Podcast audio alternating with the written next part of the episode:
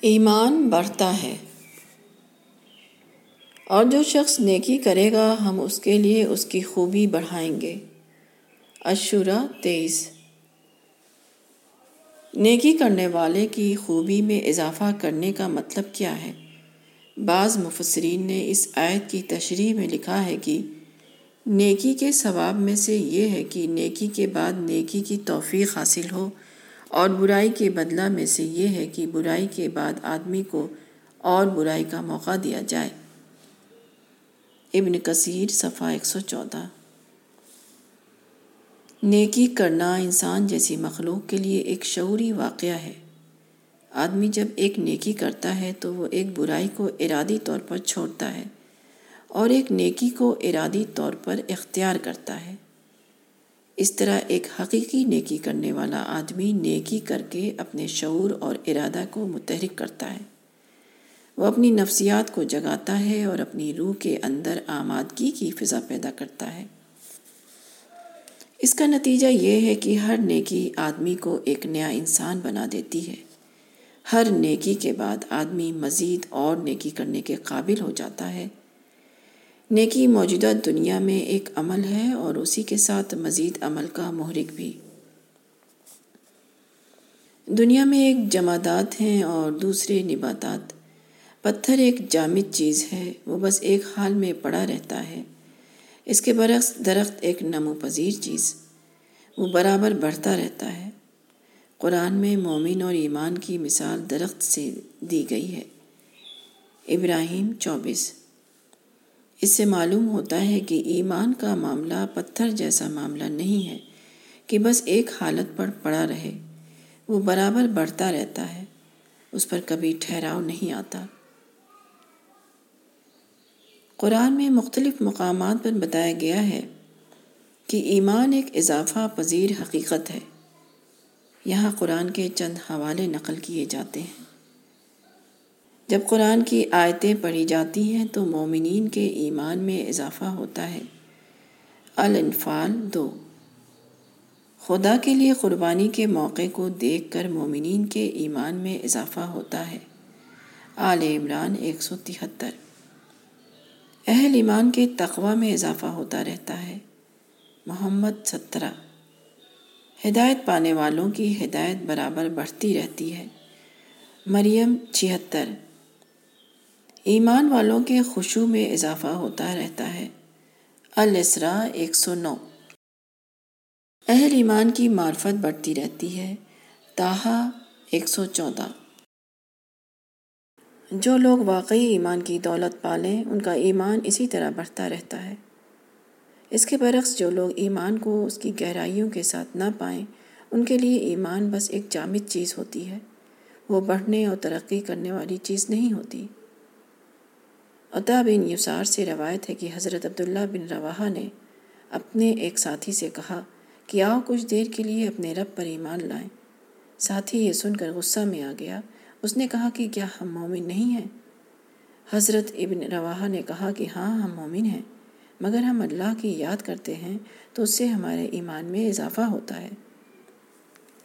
مذکورہ آدمی کے نزدیک ایمان کا مطلب یہ تھا کہ توحید کا کلمہ لا الہ الا اللہ پڑھ لیا جائے۔ کلمہ کی ادائیگی کے بعد اس کے نزدیک بات پوری ہو جاتی تھی۔ مگر حضرت عبداللہ بن رواحہ خدا کو اس کے ان کمالات کے ساتھ پائے ہوئے تھے، جس کی کوئی حد و انتہا نہیں۔ پہلے آدمی کے نزدیک اگر کلمہ پڑھ کر بات ختم ہوتی تھی، تو حضرت عبداللہ بن رواحہ کے نزدیک اس کے بعد بات شروع ہوتی تھی۔ خدا کا تصور ان کے ذہن میں اس طرح آتا تھا کہ وہ لامحدود کمالات کا خزانہ ہے۔ اس لیے اس کا ذکر بھی ان کے نزدیک ایسی چیز تھی جو لامحدود طور پر جاری رہے۔ وہ خدا میں جینے والے تھے اور جو شخص خدا میں جیے وہ برابر خدا کی یاد کرتا رہے گا۔ اس کو کبھی یہ احساس نہیں ہوگا کہ وہ اس کی آخری حد پر پہنچ گیا ہے۔ حضرت عثمان رضی اللہ عنہ نے فرمایا، اگر تمہارے دل پاک ہو جائیں تو اللہ کی بات سے تم کو سیری نہ ہو۔ کسی بات سے سیر ہونے یا نہ ہونے کا تعلق آدمی کے ضرف سے ہوتا ہے۔ چھوٹا گڑھا تھوڑے سے پانی سے بھر جاتا ہے، مگر سمندر کو پانی کی بڑی سے بڑی مقدار بھی بھرنے میں کامیاب نہیں ہوتی۔ یہی حال انسان کا ہے۔ اگر آدمی کے اندر کا ظرف یا اس کی سمائی کم ہو، تو وہ ذرا سی بات سے بھر جائے گا، اور اگر اس کی سمائی بہت زیادہ ہو تو اس کو کبھی سیری حاصل نہیں ہوگی۔ ایک آدمی توحید کا مطلب صرف یہ جانتا ہے کہ لا الہ الا اللہ محمد رسول اللہ پڑھ لیا جائے۔ کلمہ توحید کا تلفظ کرنے کے بعد اس کو ایسا لگتا ہے کہ بات ختم ہو گئی۔ اس کے بعد اس کے پاس کچھ اور نہیں رہتا جس کو وہ سوچے یا اپنی زبان سے کہے۔ مگر جو شخص توحید کی حقیقت کو پا جائے، اس کے پاس توحید کے موضوع پر کہنے کے لیے اتنی زیادہ بات ہوگی جو کبھی ختم نہ ہو۔ موجودہ زمانہ میں سائنسدانوں نے کائنات کو دریافت کیا ہے تو وہ محسوس کرتے ہیں کہ انہوں نے ایک ایسی دنیا کو دریافت کیا ہے جس کے ایک ایک ذرہ کی تفصیلات اتنی زیادہ ہیں جو کبھی بیان نہ کی جا سکے۔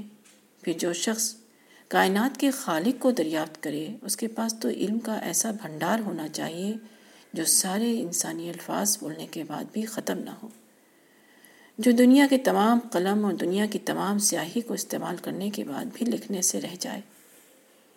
اگر آپ نے خدا کو دریافت نہیں کیا ہے، تو آپ کے پاس خدا کے نام سے بس چند الفاظ ہوں گے۔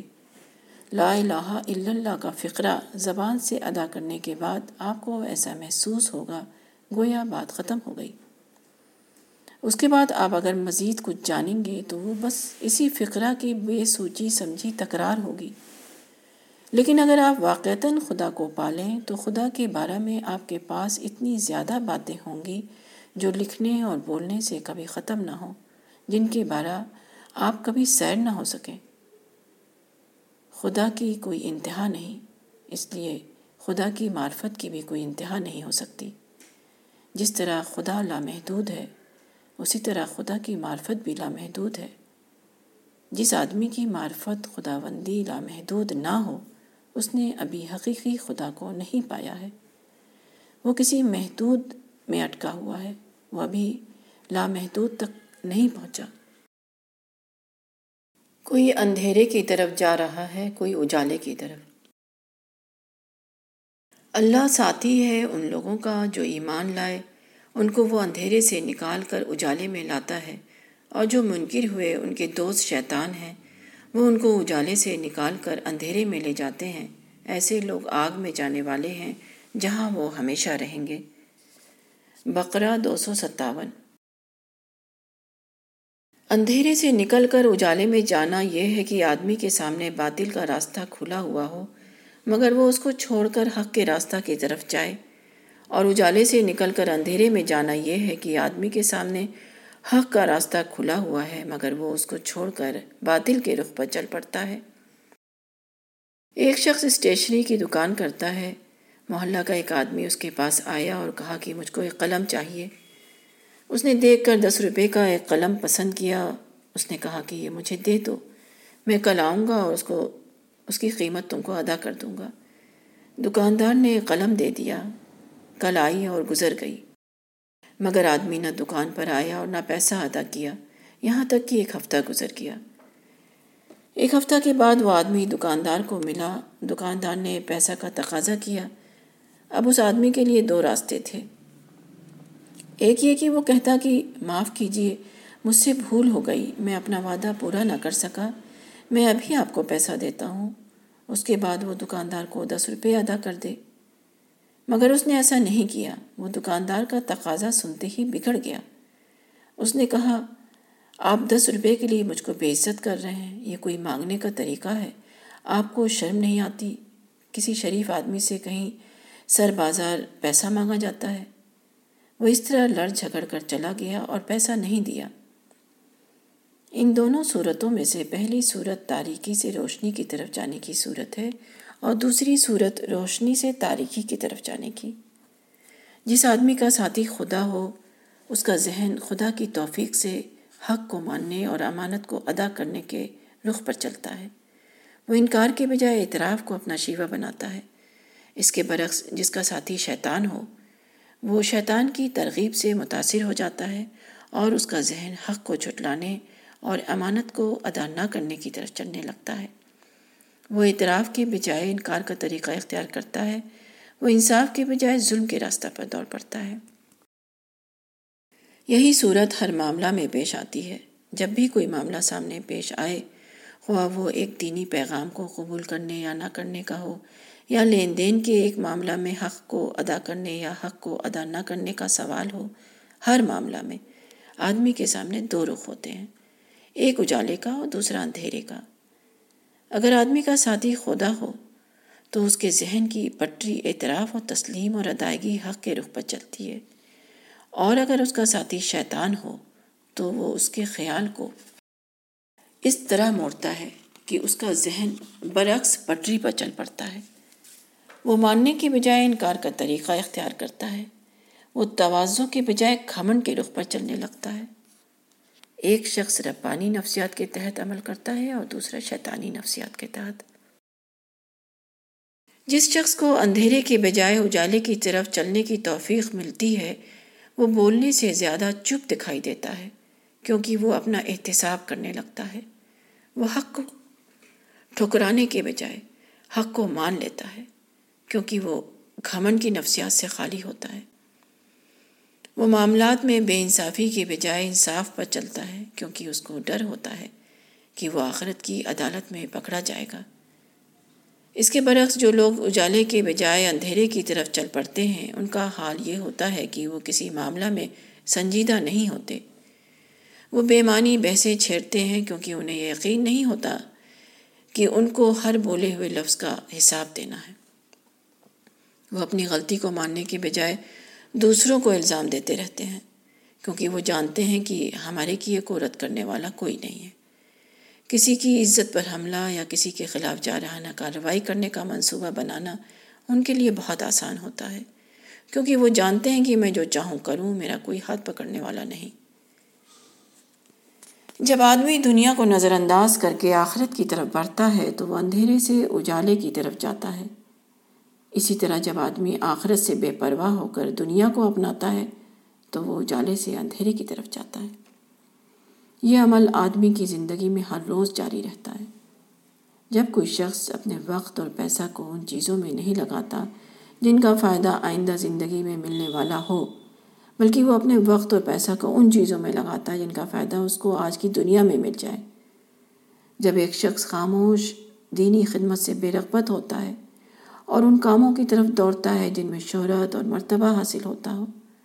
جب ایک شخص ان چیزوں کو دیکھ کر اپنی آنکھیں ٹھنڈی کرتا ہے جو دنیا کی رونقوں سے تعلق رکھتی ہے، وہ چیزیں اس کی روح کی غذا نہیں بنتی، جن کو آخرت میں اللہ نے اپنے وفادار بندوں کے لیے جمع کر رکھا ہے۔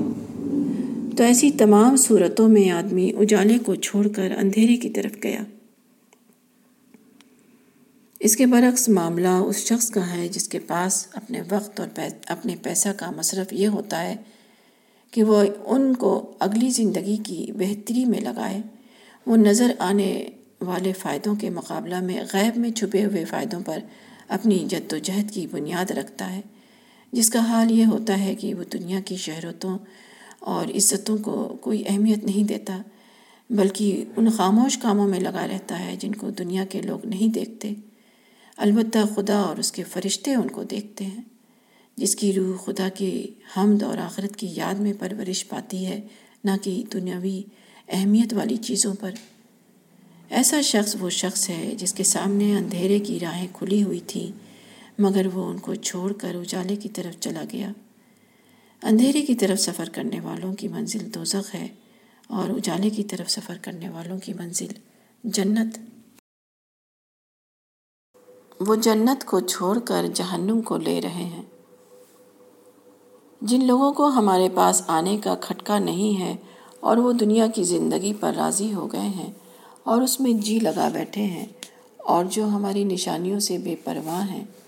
ایسے لوگوں کا ٹھکانہ آگ ہے ان کے اعمال کی وجہ سے۔ جو لوگ یقین لائے اور نیک کام کیا، ان کا رب ان کے ایمان کی وجہ سے ان کو راہ دے گا جنت کی۔ ان کے نیچے نہریں جاری ہوں گی آرام کے باغوں میں۔ یونس چھ نو۔ انسانوں کی ایک قسم وہ ہے جن کو دنیا کی چیزیں اپنی طرف کھینچ لیتی ہیں۔ ان میں سے کچھ لوگ پیسہ کے فریب میں ہوتے ہیں۔ ان کو نظر آتا ہے کہ پیسہ سب کچھ ہے۔ اس لیے وہ پیسہ کمانے اور اس کے مسائل سے نپٹنے میں مہو رہتے ہیں۔ کچھ لوگ شہرت و عزت کے فریب میں ہوتے ہیں۔ ان کی دلچسپیوں کا مرکز و مہور وہ چیزیں بن جاتی ہیں جن سے ان کی امیج بڑھے، جن سے ان کی عوامی تصویر میں اضافہ ہو۔ کچھ لوگ اقتدار کے فریب میں ہوتے ہیں۔ ان کی توجہ اپنے اقتدار کے مسائل میں لگی رہتی ہیں یہ تمام لوگ اپنی دنیاوی زندگی میں اتنا گم ہو جاتے ہیں کہ ان کے ذہن و فکر کی تمام طاقتیں اسی پر لگ جاتی ہیں۔ وہ انہی چیزوں کے اندر جینے لگتے ہیں ان کو دنیا میں جو کچھ مل رہا ہے، اسی پر وہ راضی اور مطمئن ہو جاتے ہیں۔ ان کی یہ ذہنی کیفیت ان کو آخرت کی طرف سے غافل کر دیتی ہے۔ ان کی زندگی ایسی بن جاتی ہے جیسے انہیں اللہ سے ملاقات کا کھٹکا ہی نہ ہو، جیسے وہ اس اندیشہ سے خالی ہو گئے ہوں کہ ہار اور جیت، کامیابی اور ناکامی کا اصل فیصلہ اللہ کے یہاں ہونے والا ہے۔ ان کی غفلت یہاں تک بڑھتی ہے کہ خدا کے دلائل ان کے سامنے ظاہر ہوتے ہیں، مگر وہ بے پرواہی کے ساتھ ان کو نظر انداز کر دیتے ہیں۔ دنیا میں ان کے معاملات کا درست ہونا ان کو اس غلط فہمی میں ڈال دیتا ہے کہ کسی دلیل اور ثبوت پر ان کو دھیان دینے کی ضرورت نہیں۔ خدا کی بات لفظوں یا خاموش اشاروں کی صورت میں ہوتی ہے۔ اس کے مقابلہ میں مال و جائیداد، عزت و شہرت اور عہدہ و اقتدار ایسی مادی صورتوں میں ہوتے ہیں، جن کے مزے کو وہ چکھ رہے ہوں، جن کی اہمیت کو وہ اپنی آنکھوں سے دیکھ رہے ہوں۔ وہ سمجھتے ہیں کہ وہ حقیر کو چھوڑ کر بڑی چیز کو لے رہے ہیں، مگر حقیقتاً وہ جنت کو چھوڑ کر جہنم کو لے رہے ہوتے ہیں۔ موجودہ دنیا میں ان کی مدہوشی ان کو یہ بات سمجھنے نہیں دیتی، مگر مرنے کے بعد جب وہ اپنے سامنے جہنم کو پھڑکتا وہ دیکھیں گے، اس وقت ان کو معلوم ہوگا کہ دنیا میں وہ جو کچھ کر رہے تھے، اس کی حقیقت آخرت کے اعتبار سے کیا تھی؟ اس کے برعکس معاملہ ان لوگوں کا ہے جو خدا پر اس وقت سے پہلے یقین لے آتے ہیں جبکہ وہ اپنی طاقتوں اور عظمتوں کے ساتھ ظاہر ہو جائے گا۔ ان کا یہ یقین ان کو صحیح اور درست رویہ پر قائم رکھتا ہے۔ وہ اپنی کوششوں اور سرگرمیوں کو آخرت کی بنیاد پر چلاتے ہیں۔ نہ کہ دنیا کی بنیاد پر۔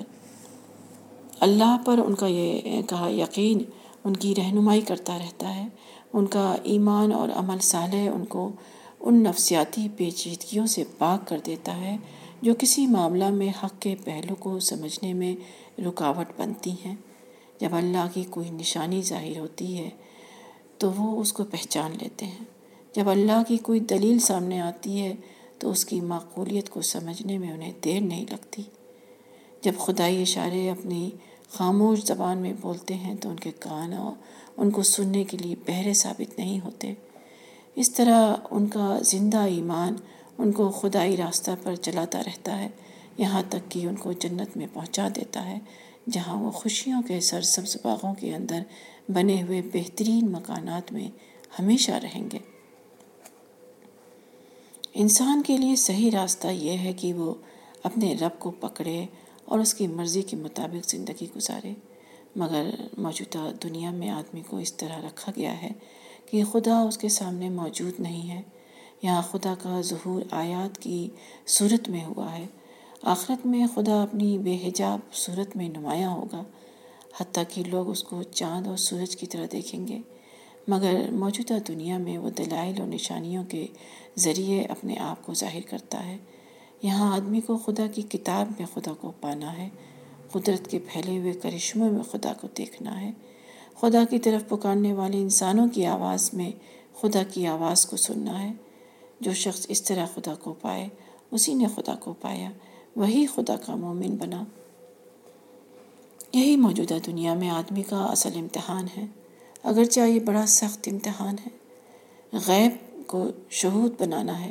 خدا کے ظاہر ہونے سے پہلے ہی اس طرح اس کا مومن بن جانا ہے، جیسے کہ وہ اپنے تمام طاقتوں کے ساتھ ظاہر ہو چکا ہے۔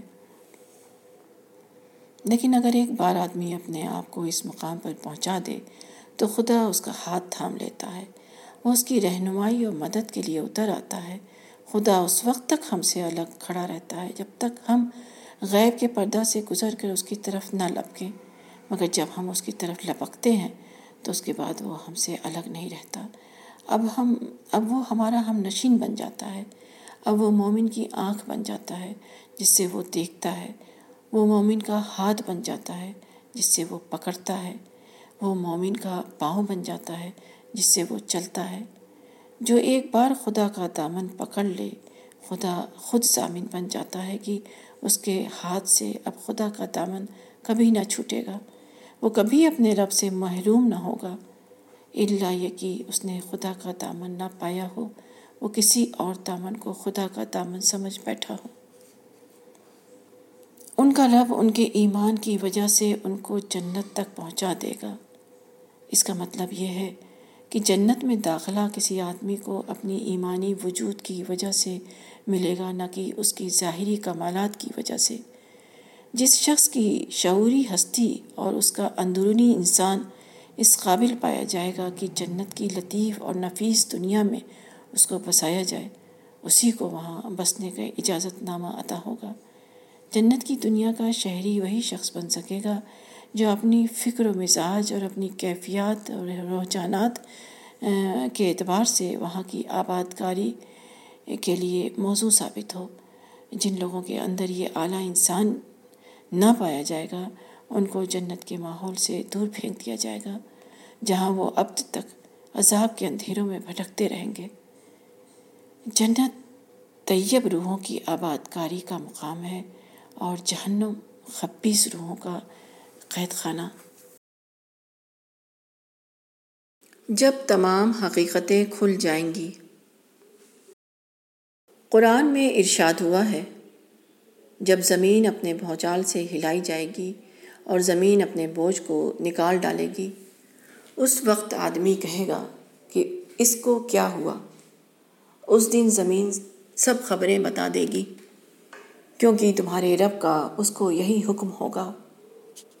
اس دن لوگ مختلف جماعتوں میں آئیں گے تاکہ اپنے اعمال کو دیکھیں۔ بس جس نے ذرہ برابر نیکی کی ہوگی، وہ اس کو دیکھ لے گا، اور جس نے ذرہ برابر برائی کی ہوگی، وہ اس کو دیکھ لے گا۔ زلزال۔ دوسرے مقام پر ارشاد ہوا ہے، اور جس روز اللہ کے دشمن آگ کی طرف اکٹھے کیے جائیں گے، پھر وہ جدا جدا کیے جائیں گے۔ پھر جب سب وہاں پہنچ جائیں گے، تو ان کے کان، ان کی آنکھیں اور ان کے چمڑے ان پر گواہی دیں گے۔ کہ وہ دنیا میں کیا کرتے تھے۔ وہ اپنے اعزا سے کہیں گے کہ تم نے ہمارے خلاف کیوں گواہی دی؟ وہ جواب دیں گے کہ ہم کو اسی اللہ نے بلوایا ہے، جس نے ہر چیز کو بلوایا ہے۔ اسی نے تم کو پہلی بار پیدا کیا اور اسی کے پاس پھر لائے گئے ہو۔ تم دنیا میں اس سے چھپ نہ سکتے تھے۔ کہ تمہارے کان اور آنکھیں اور چمڑے تمہارے خلاف گواہی دیں، بلکہ تم اس گمان میں رہے کہ اللہ کو تمہارے بہت سے اعمال کی خبر ہی نہیں۔ تمہارے اس گمان نے جو تم نے اپنے رب سے کیا تھا، تم کو ہلاک کیا۔ بس آج تم خسارہ میں پڑ گئے۔ یہ لوگ صبر کریں تب بھی آگ ہی ان کا ٹھکانہ ہے۔ اور اگر عذر کرنا چاہیں تو اب کوئی عذر مقبول نہیں۔ ہم نے دنیا میں ان کے کچھ ساتھی مقرر کر دیے تھے جو انہیں آگے اور پیچھے ہر چیز خوشنما بنا کر دکھاتے تھے۔ ان کے حق میں اللہ کا قول پورا ہو کر رہا، جو ان سے پہلے جنوں اور انسانوں پر پورا ہوا تھا۔ یقیناً وہ سب خسارے میں رہے۔ ہاں میم، سجدہ۔ دنیا میں آدمی ظالمانہ رویہ اختیار کرتا ہے، وہ سچائی کے پیغام کو ٹھکراتا ہے۔ وہ حقدار کو اس کا حق ادا کرنے سے انکار کرتا ہے۔ وہ جس پر قابو پا جاتا ہے، اس کے اوپر خدا بند بننے کی کوشش کرتا ہے۔ وہ اپنی ذات کو صداقت کا معیار بنا لیتا ہے۔ وہ دنیا میں اس طرح رہتا ہے جیسے کہ وہ یہاں آزاد ہے کہ جو چاہے کرے اور جس طرح چاہے اپنے اختیارات کو استعمال کرے۔ مزید یہ کہ ہر آدمی کے پاس الفاظ کا نہ ختم ہونے والا ذخیرہ ہے، جس سے وہ اپنی ظالمانہ کارروائیوں کو چھپا سکے۔ ہر آدمی کے پاس خوبصورت تعویلات ہیں جن سے وہ اپنے آپ کو حق بجانب ثابت کر سکے۔ یہ سب کچھ یہاں بہت بڑے پیمانہ پر ہو رہا ہے۔ مگر ساری کائنات خاموش کھڑی ہوئی اس کو دیکھ رہی ہے۔ درختوں کی پتیاں مظلوم کی حمایت میں نہیں بولتی۔ سورج اور چاند حق کی طرف سے اپنا کوئی بیان نہیں دیتے۔ زمین و آسمان اپنی تمام وسعتوں کے باوجود ایک غیر جانبدار تماشائی کی طرح کھڑے رہتے ہیں۔ دنیا میں بولنے والی زبان صرف ایک ہی نظر آتی ہے اور وہ انسان کی زبان ہے۔ مگر انسان کا یہ حال ہے کہ وہ حق کی پامالی کو دیکھتا ہے اور اس سے بے تعلقی ظاہر کرتا ہے۔ وہ خود غرضیوں اور مصلحتوں کے تحت بولتا ہے۔ وہ طاقتور کی طرف داری کرتا ہے۔ خواہ وہ باطل ہو اور کمزوروں کو کی کو نظر انداز کرتا ہے، خواہ وہ حق پر ہو۔ ایک ایسی کائنات جہاں چڑیوں کے سریلے نغمے بلند ہوتے ہوں۔ جہاں سورج روزانہ اندھیرے کو اجالے میں لے آتا ہو، وہاں کوئی حق کی حمایت میں بولنے والا نہیں، وہاں کوئی بے انصافی کا پردہ پھاڑنے والا نہیں۔ آنے والی قیامت اسی سوال کا جواب ہے۔ قیامت کے دن کائنات کا مالک اپنی تمام طاقتوں کے ساتھ ظاہر ہو جائے گا۔ اس دن حق کی حکمرانی ہوگی۔ اس دن زمین و آسمان کی تمام چیزیں بول پڑیں گی، حتیٰ کہ آدمی کے اپنے اعزابی سچائی کی گواہی دینے لگیں گے۔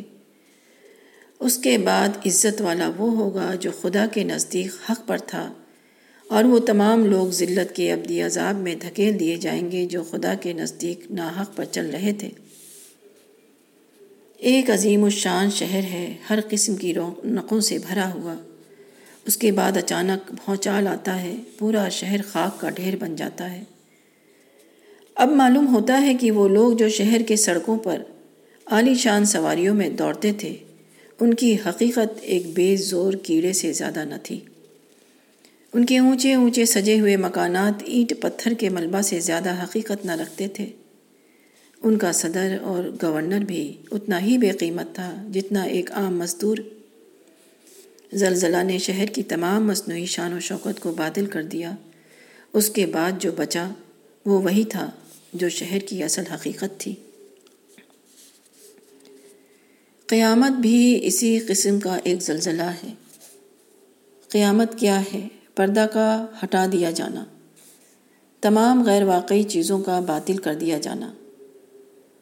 موجودہ دنیا میں آدمی اس طرح زندگی گزار رہا ہے کہ اصل حقیقتیں اس سے اجھل ہیں۔ خدا اور آخرت کا عالم جو اصل عالم ہے، وہ یہاں مکمل طور پر غیب میں ہے۔ انسان نظر آتا ہے مگر خدا نظر نہیں آتا۔ قیامت کے آتے ہی یہ حالت بدل جائے گی۔ خدا اپنے تمام جلال کے ساتھ سامنے آ جائے گا۔ جنت توزخ فرشتے سب آنکھوں کے سامنے ہوں گے۔ اس حقیقی عالم کی نسبت سے انسان کی جو اصل حیثیت ہے وہ پوری طرح کھل جائے گی۔ دنیا میں آدمی اپنے حقیقی وجود کو ایک ظاہری پردہ میں چھپائے ہوئے ہوتا ہے۔ وہ بے زور ہو کر بھی زور آور دکھائی دیتا ہے۔ آخرت میں وہ اپنے اصلی اور حقیقی روپ میں بے پردہ ہو جائے گا۔ آدمی اپنی اندرونی حقیقت کے اعتبار سے جیسا ہے، ویسا ہی وہ ظاہر کے اعتبار سے ہو جائے گا۔ اس سے بچے ہوئے صرف وہ لوگ ہوں گے جن کو رب العالمین اپنی رحمتوں میں لے لے، جن کو وہ اپنی مغفرت میں ڈھانپ لے۔ موجودہ دنیا امتحان کی جگہ ہے، اس امتحان کی وجہ سے لوگوں کو آزادی ہے۔ اس وقتی آزادی سے فائدہ اٹھا کر ہر آدمی اچھل کود رہا ہے، مگر جب امتحان کی کاپی چھین لی جائے گی تو آدمی اپنے آپ کو اس اصلی مقام پر کھڑا ہوا پائے گا، جہاں وہ اپنی اصل حقیقت کے اعتبار سے تھا۔ کیسا عجیب وہ وقت ہوگا۔ کتنے شاندار قلعے اس دن ملبہ کا ڈھیر ہوں گے۔ کتنے بڑے اس دن کیڑے مکوڑوں کی مانند رینگ رہے ہوں گے۔ کتنے خوش پوشاک اس دن گدھوں اور کتوں کی طرح دکھائی دیں گے۔ کتنے زبان آور اس دن گنگوں کی مانند کھڑے ہوں گے۔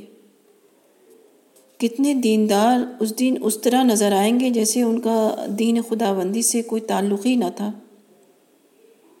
کتنے اپنی دولت پر ناز کرنے والے اس دن اس حال میں ہوں گے کہ ان کے پاس ایک کوڑی بھی نہ ہوگی جس سے وہ آخرت کی دنیا کی کوئی چیز حاصل کر سکیں۔ ایک خدا کی سوا تمام سہارے جھوٹے ثابت ہوں گے۔ اور جن لوگوں نے انکار کیا ان سے قیامت کے دن کہا جائے گا، کیا تم کو میری باتیں سنائی نہیں جاتی تھیں؟ پھر تم نے گھمن کیا اور مجرم بن کر رہے، اور جب کہا جاتا کہ اللہ کا وعدہ سچ ہے اور اس گھڑی کے آنے میں کوئی شک نہیں۔ تو تم کہتے کہ ہم نہیں جانتے وہ گھڑی کیا ہے۔ ہم کو تو اس کا بس ایک خیال سا ہے اور ہم کو یقین نہیں ہوتا۔ اور کھل گئی ان پر برائیاں ان کاموں کے کی جو وہ کرتے تھے۔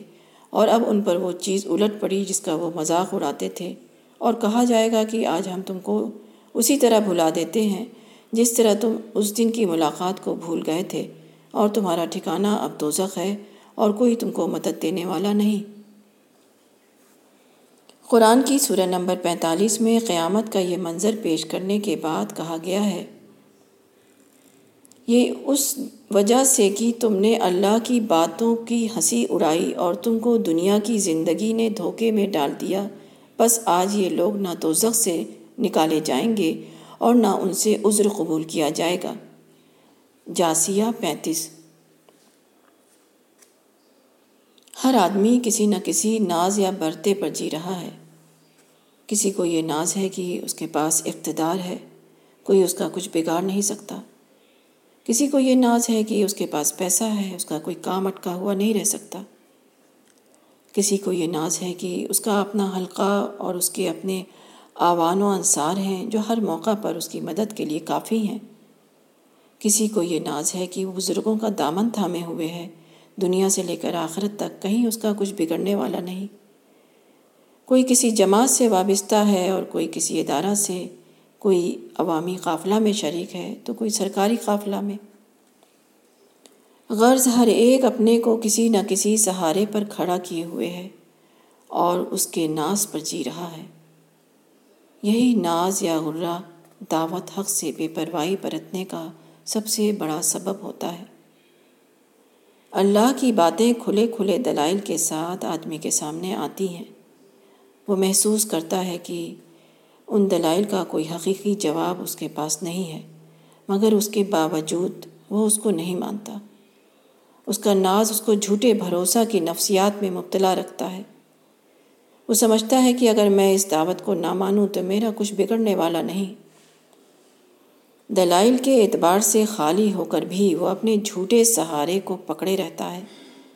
مگر جب قیامت آئے گی تو معلوم ہوگا کہ یہ سارے سہارے بالکل بے حقیقت تھے۔ انہوں نے دنیا میں خدا کی نشانیوں کی پرواہ نہ کی تو قیامت کے دن خدا بھی ان کی پرواہ نہ کرے گا۔ دنیا میں جھوٹے سہاروں پر جینے والے آخرت میں بالکل بے سہارا ہو کر رہ جائیں گے۔ ابدی بربادی ان پر ٹوٹ پڑے گی۔ اور کوئی بھی چیز نہ ہوگی جو ان کو اس سے بچانے والی ثابت ہو۔ آدمی جہنم کے کنارے کھڑا ہوا ہے، مگر کسی نہ کسی گھڑے ہوئے سہارے کی بدولت وہ اپنے کو جہنم سے معمون سمجھے ہوئے ہے۔ اس کی سوچ، اس کا اخلاق، اس کے معاملات سب اللہ کے رنگ میں رنگ جاتے ہیں۔ وہ اپنے اندرونی وجود میں قلب سلیم شعرا نواسی اور خارجی سلوک میں قائم بالقسط النساء ایک سو پینتیس کا مصداق بن جاتا ہے۔ یہی دین اسلام ہے اور یہی وہ چیز ہے جس کو سکھانے کے لیے قرآن اتارا گیا۔ قرآن کو قلم کے ذریعہ کتاب کی صورت میں لکھوا کر انسان کے حوالے کیا گیا ہے۔ یہ اس بات کا اہتمام تھا کہ وہ کسی ادنا تبدیلی کے بغیر اگلی نسلوں تک پہنچ سکے۔ قرآن آج مکمل طور پر محفوظ حالت میں موجود ہے۔ اس کے ماننے والے بھی بے شمار تعداد میں دنیا بھر میں پائے جاتے ہیں۔ مگر قرآن والی زندگی عملاً کہیں نظر نہیں آتی۔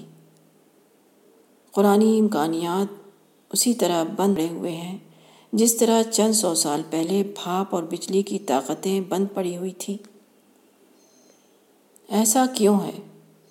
اس سوال کے جواب کو اس وقت تک سمجھا نہیں جا سکتا جب تک خدا کی سنت امتحان کو سامنے نہ رکھا جائے۔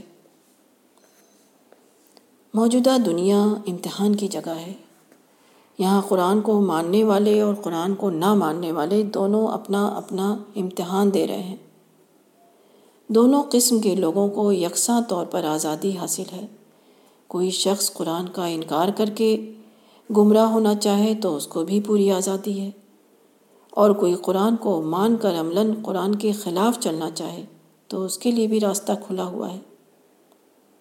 قرآن کو نہ ماننا کسی کے بچاؤ کے لیے عذر نہیں بن سکتا۔ اسی طرح قرآن کو مان لینا کسی کو حالت امتحان سے مستثنا نہیں کرتا۔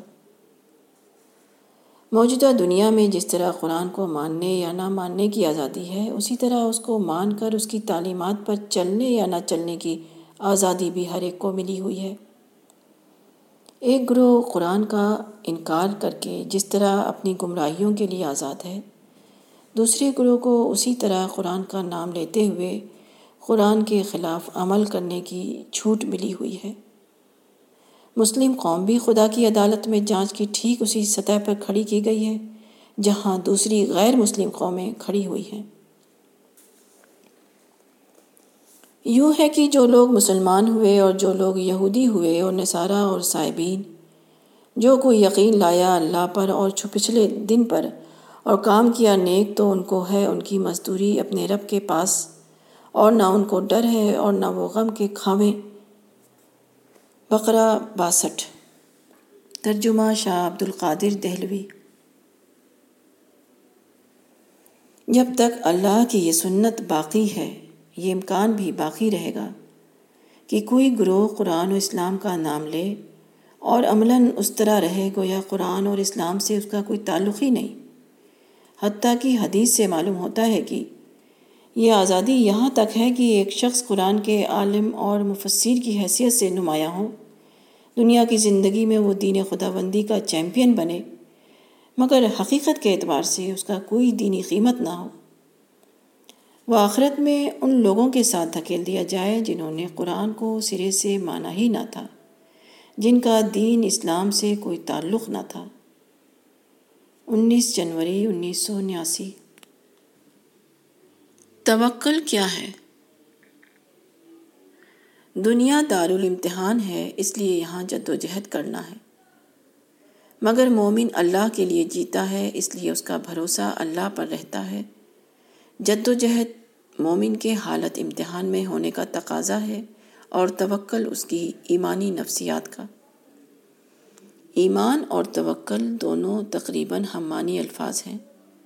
قرآن میں ارشاد ہوا ہے، اللہ فتوکلو ان کن تم مومنین اللہ پر توکل کرو اگر تم مومن ہو۔ اس دنیا میں آدمی کو جس امتحان میں پورا اترنا ہے، وہ یہی ہے کہ وہ ہر حال میں اللہ پر بھروسہ کرنے والا ثابت ہو۔ وہ سب کچھ اللہ کی طرف سے سمجھے اور کسی بھی حال میں اللہ کے سوا کسی پر اعتماد نہ کرے۔ مگر یہ امتحان اسی وقت ہو سکتا تھا جبکہ آدمی کو مخالفانہ حالات میں رکھا جائے۔ غیر متوکلانہ حالات ہی میں توکل کا امتحان ہو سکتا ہے۔ توکل یہ ہے کہ آدمی اسباب کے ذریعہ نتیجہ نکلتا ہوا دیکھے۔ اس کے باوجود اس کو اللہ کی طرف منسوخ کرے۔ اسباب کا سرا چھوٹنے سے ناکامی سامنے آئے، پھر بھی وہ یہی سمجھے کہ خدا کا حکم شامل حال نہ ہونے کی وجہ سے ایسا ہوا۔ اسباب دالل کے درمیان اپنے کو گھرا ہوا پا کر وہ اپنی تمام کوششوں کو بروئے کار لائے۔ مگر اس کا دل اس وقت بھی سارے معاملہ کو بس اللہ کا معاملہ سمجھ رہا ہو۔ اگر ایسا نہ ہو تو امتحان کس بات کا ہوگا؟ اور کیوں کر یہ معلوم ہوگا کہ آدمی حقیقی معنوں میں اللہ پر بھروسہ کرنے والا تھا یا ظاہری اسباب میں گم ہو جانے والا؟ حقیقت یہ ہے کہ آدمی کو توکل کے خلاف حالات میں توکل کا ثبوت دینا ہے۔ اسباب دالل کے درمیان رہتے ہوئے یہ یقین کرنا ہے کہ صرف ایک اللہ مؤثر حقیقی ہے۔ آسانیوں اور مشکلوں سے گزرتے ہوئے خود آسانیوں اور مشکلوں میں نہیں الجھنا ہے، بلکہ ہر حال میں صرف اللہ کی طرف اپنی نظریں جمائے رکھنا ہے۔ امتحان لازماً یہ چاہتا ہے کہ آدمی کے سامنے دو مختلف راہیں ہوں۔ اور اس کے لیے موقع ہو کہ وہ اپنی آزادانہ رائے کے تحت دونوں میں سے کسی ایک کو چن سکے۔ اسی مصلحت کی بنا پر موجودہ دنیا کے اوپر اسباب تعلل کا پردہ ڈال دیا گیا ہے اور آدمی کے لیے ایسے حالات پیدا کیے گئے ہیں کہ جو نتیجہ سامنے آئے وہ عمل اور جد و جہد کے ذریعہ سامنے آئے۔ آدمی ایک چھوٹا سا معمولی بیج مٹی کے اندر ڈالتا ہے اور اس کے بعد حیرت انگیز طور پر وہ دیکھتا ہے کہ اس کے اندر سے ایک ایسا ہرا بھرا درخت نکلا، چلا آ رہا ہے، جس میں لکڑی ہے، پتیاں ہیں، پھول ہے، پھل ہے، مزہ ہے، خوشبو ہے اور بے شمار دوسری چیزیں ہیں۔ یہ واقعہ سراپا ایک قدرتی معجزہ ہے۔ معجزہ کے سوا کوئی چیز ایسی حیرت ناک وجود کو پیدا نہیں کر سکتی جس کا نام درخت ہے۔ مگر اس معجزاتی واقعہ کو اسباب کے پردہ میں ظاہر کیا جاتا ہے۔ تاکہ یہ آدمی کے لیے بھی ممکن ہو کہ وہ سمجھے کہ ظاہری اسباب نے اس کو وجود دیا ہے۔ آدمی تعلیم حاصل کر کے ایک ڈگری لیتا ہے اور اس کے بعد ایک اچھی ملازمت کے ذریعے شاندار تنخواہ وصول کرتا ہے۔ اپنی حقیقت کے اعتبار سے یہ سراسر ایک خدائی کرشمہ ہے۔ آدمی کے اندر یہ انوکھی صفت ہونا کہ وہ سوچے، وہ لکھے اور بول سکے۔ وہ کتاب کی لکیروں کو معنی کی صورت میں پڑھے۔ وہ خیالات کو منظم کرے، وہ باتوں کو یاد رکھے اور ان کو دہرائے۔ وہ عزم و ارادہ کے تحت اپنی قوتوں کو استعمال کرے۔ یہ اور اس طرح کی دوسری بے شمار چیزیں جن کی مساعدت سے ایک شخص تعلیم یافتہ بنتا ہے۔ اتنا حیران کن حد تک بعید الوقوع ہے کہ معجزہ خدا بندی کے سوا کسی اور لفظ سے اس کو تعبیر نہیں کیا جا سکتا۔ مگر یہ سب کچھ بظاہر ایسے حالات کے تحت انجام پاتا ہے کہ آدمی اگر چاہے تو بآسانی اس سارے واقعے کو کچھ خاص اسباب کی طرف منسوب کر دے۔ اس طرح آدمی کو ایک ایسے مقام پر کھڑا کر دیا گیا ہے کہ ایک ہی واقعہ کو وہ بیک وقت دو رخ سے دیکھ سکے۔ ایک رخ سے دیکھنے میں وہ اس کو خدا کا کرشمہ نظر آئے اور دوسرے رخ سے دیکھنے میں ایسا معلوم ہو گویا سب کچھ خود انسان کے فراہم کیے ہوئے معلوم و متعین اسباب کے تحت وقوع میں آیا ہے۔ امتحان کی غرض سے اگرچہ اللہ تعالیٰ نے نتائج کو اسباب کے ساتھ اس طرح وابستہ کر دیا ہے کہ اسباب کی فراہمی کے بغیر نتائج وقوع میں نہ آئیں، لیکن گہرائی کے ساتھ دیکھیے تو سبب اور نتیجہ میں اتنی کم نسبت ہے کہ ایسا معلوم ہوتا ہے کہ سبب کی حیثیت ایک بہانہ سے زیادہ نہیں۔ درخت بظاہر آدمی کے عمل کے نتیجہ میں ظہور میں آتا ہے، مگر اس کے تمام پہلوؤں کو سامنے رکھ کر دیکھیے تو درخت ایک ایسی چیز ہے جس کو وجود میں آنے کے لیے اتنے زیادہ عوامل درکار ہیں کہ اس کے لیے ایک پوری کائنات کی ضرورت ہے۔ اس پورے واقعے میں انسان کے عمل کا حصہ اتنا کم ہے کہ اس کو نہیں کے سوا کوئی اور نام نہیں دیا جا سکتا۔ اسی طرح ایک آدمی کا ایک علم کا ماہر بننا بظاہر اگرچہ انسان کی کوششوں سے ظہور میں آتا ہے، مگر ایک شخص کا صاحب علم بننا اتنا انوکھا واقعہ ہے جس کو ظہور میں لانے کے لیے خدائی طاقتوں کی ضرورت ہے۔ یہ واقعہ اپنے تمام پہلوؤں کے اعتبار سے تمام تر اللہ کی توفیق اور اس کی مدد سے وقوع میں آتا ہے۔ اس پورے واقعے میں بھی انسان کی اپنی کوششوں کا حصہ اتنا حقیر ہے کہ وہ بالکل ناقابل شمار ہے۔ امتحان کے مقصد سے اگرچہ اللہ تعالیٰ نے ایسا کر دیا ہے کہ اسباب کی فراہمی کے بغیر کوئی واقعہ ظہور میں نہ آئے، مگر کائنات کے اندر کسی واقعہ کا ظہور میں آنا ایک ایسا معجزہ ہے جس کو خدا کے سوا کوئی ظہور میں لانے پر قادر نہیں۔ کفر یہ ہے کہ آدمی اسباب دالل کے ظاہری پردوں میں اٹک کر رہ جائے۔ وہ انہی اسباب کو سب کچھ سمجھنے لگے۔ اس کے برعکس ایمان یہ ہے کہ آدمی ظاہری پردوں سے گزر کر اس کے پیچھے کام کرنے والی حقیقت عظما کو دیکھ لے اور اس کا اقرار کرتے ہوئے اس کے آگے سجدہ میں گر پڑے۔ توکل کا دوسرا پہلو معاملات میں اللہ پر اعتماد ہے یعنی جب کوئی بات اپنے خلاف پیش آئے تو آدمی سارے معاملہ کو اللہ کے اوپر ڈال کر صبر کر لے۔ اللہ کے راستہ پر چلنا اور اللہ کے دین کا دائی بننا سراسر آزمائش کا معاملہ ہے۔ آدمی ایک ایسی دنیا میں رہتا ہے جہاں طرح طرح کے لوگ ہیں، ان کی طرف سے طرح طرح کے مسائل سامنے آتے رہتے ہیں۔ کبھی کسی کی نازیبہ حرکت پر نفرت اور شکایت کا جذبہ ابھرتا ہے۔ کبھی کسی کی ترقی اور کامیابی کو دیکھ کر حسد کی نفسیات پیدا ہوتی ہے۔ کبھی کسی کی تنقید کو سن کر کبر اور انانیت کا شیطان جاگ اٹھتا ہے۔ کبھی کسی کے ہاتھوں مادی نقصان پہنچ جاتا ہے اور آدمی چاہنے لگتا ہے کہ اس کا انتقام لے۔ کبھی لوگ ایک سچی بات کا انکار کر کے آدمی کے اندر مایوسی اور دل شکستگی کی کیفیت پیدا کر دیتے ہیں۔ غرض بار بار مختلف قسم کی ناخوشگوار صورت سامنے آتی ہے اور آدمی کے اندر رد عمل کی نفسیات ابھرتی ہے۔ آدمی چاہنے لگتا ہے کہ وہ پیش آمدہ مسئلہ سے الجھ جائے اور اس کے خلاف جو کچھ کر سکتا ہے کر ڈالے۔ مگر توکل یہ ہے کہ ایسے ہر موقع پر آدمی صرف اپنی ذمہ داری کو یاد رکھے اور باقی تمام معاملات کو اللہ کے اوپر ڈال دے۔ وہ اللہ سے بہتر بدلہ کی امید کرتے ہوئے خاموش ہو جائے۔ وہ اپنا رخ انسان کے بجائے اللہ کی طرف کر دے۔ آخرت کا راستہ صبر کا راستہ ہے۔ وہ لوگ اپنے واجبات کو پورا کرتے ہیں اور اس دن سے ڈرتے ہیں جس کی سختی ہر طرف پھیلی ہوئی ہوگی۔ وہ اللہ کی محبت میں غریب اور یتیم کو اور قیدی کو کھانا کھلاتے ہیں۔ ہم تم کو صرف اللہ کی رضامندی کے لیے کھلا رہے ہیں۔ ہم تم سے کوئی بدلہ نہیں چاہتے ہیں اور نہ شکر گزاری چاہتے ہیں۔ ہم کو تو اپنے رب کی طرف سے ایک سخت اور تلخ دن کا اندیشہ ہے۔ بس اللہ ان کو اس دن کی سختی سے بچا لے گا اور ان کو تازگی اور خوشی عطا کرے گا اور ان کے صبر کے بدلے ان کو جنت اور ریشمی لباس عطا کرے گا۔ وہ وہاں تختوں پر مسندیں لگائے ہوئے ہوں گے۔ وہاں نہ گرمی کی تکلیف ہوگی اور نہ سردی کی جنت کے درخت ان پر جھکے ہوئے سایہ کر رہے ہوں گے۔ اس کے پھل ہر وقت ان کے بس میں ہوں گے۔ لوگ ان کے پاس چاندی کے برتن اور شیشے کے پیالے لیے پھر رہے ہوں گے۔ وہ شیشے بھی چاندی کے ہوں گے جن کو بھرنے والوں نے ٹھیک اندازہ کے مطابق بھرا ہوگا۔ ان کو وہاں ایسے پیالے پلائے جائیں گے جن میں سونٹ کی آمیزش ہوگی۔ یہ جنت کا ایک چشمہ ہوگا جس کو سلسبیل کہا جاتا ہے۔ ان کی خدمت کے لیے ایسے لڑکے دوڑتے پھر رہے ہوں گے جو ہمیشہ لڑکے رہیں گے۔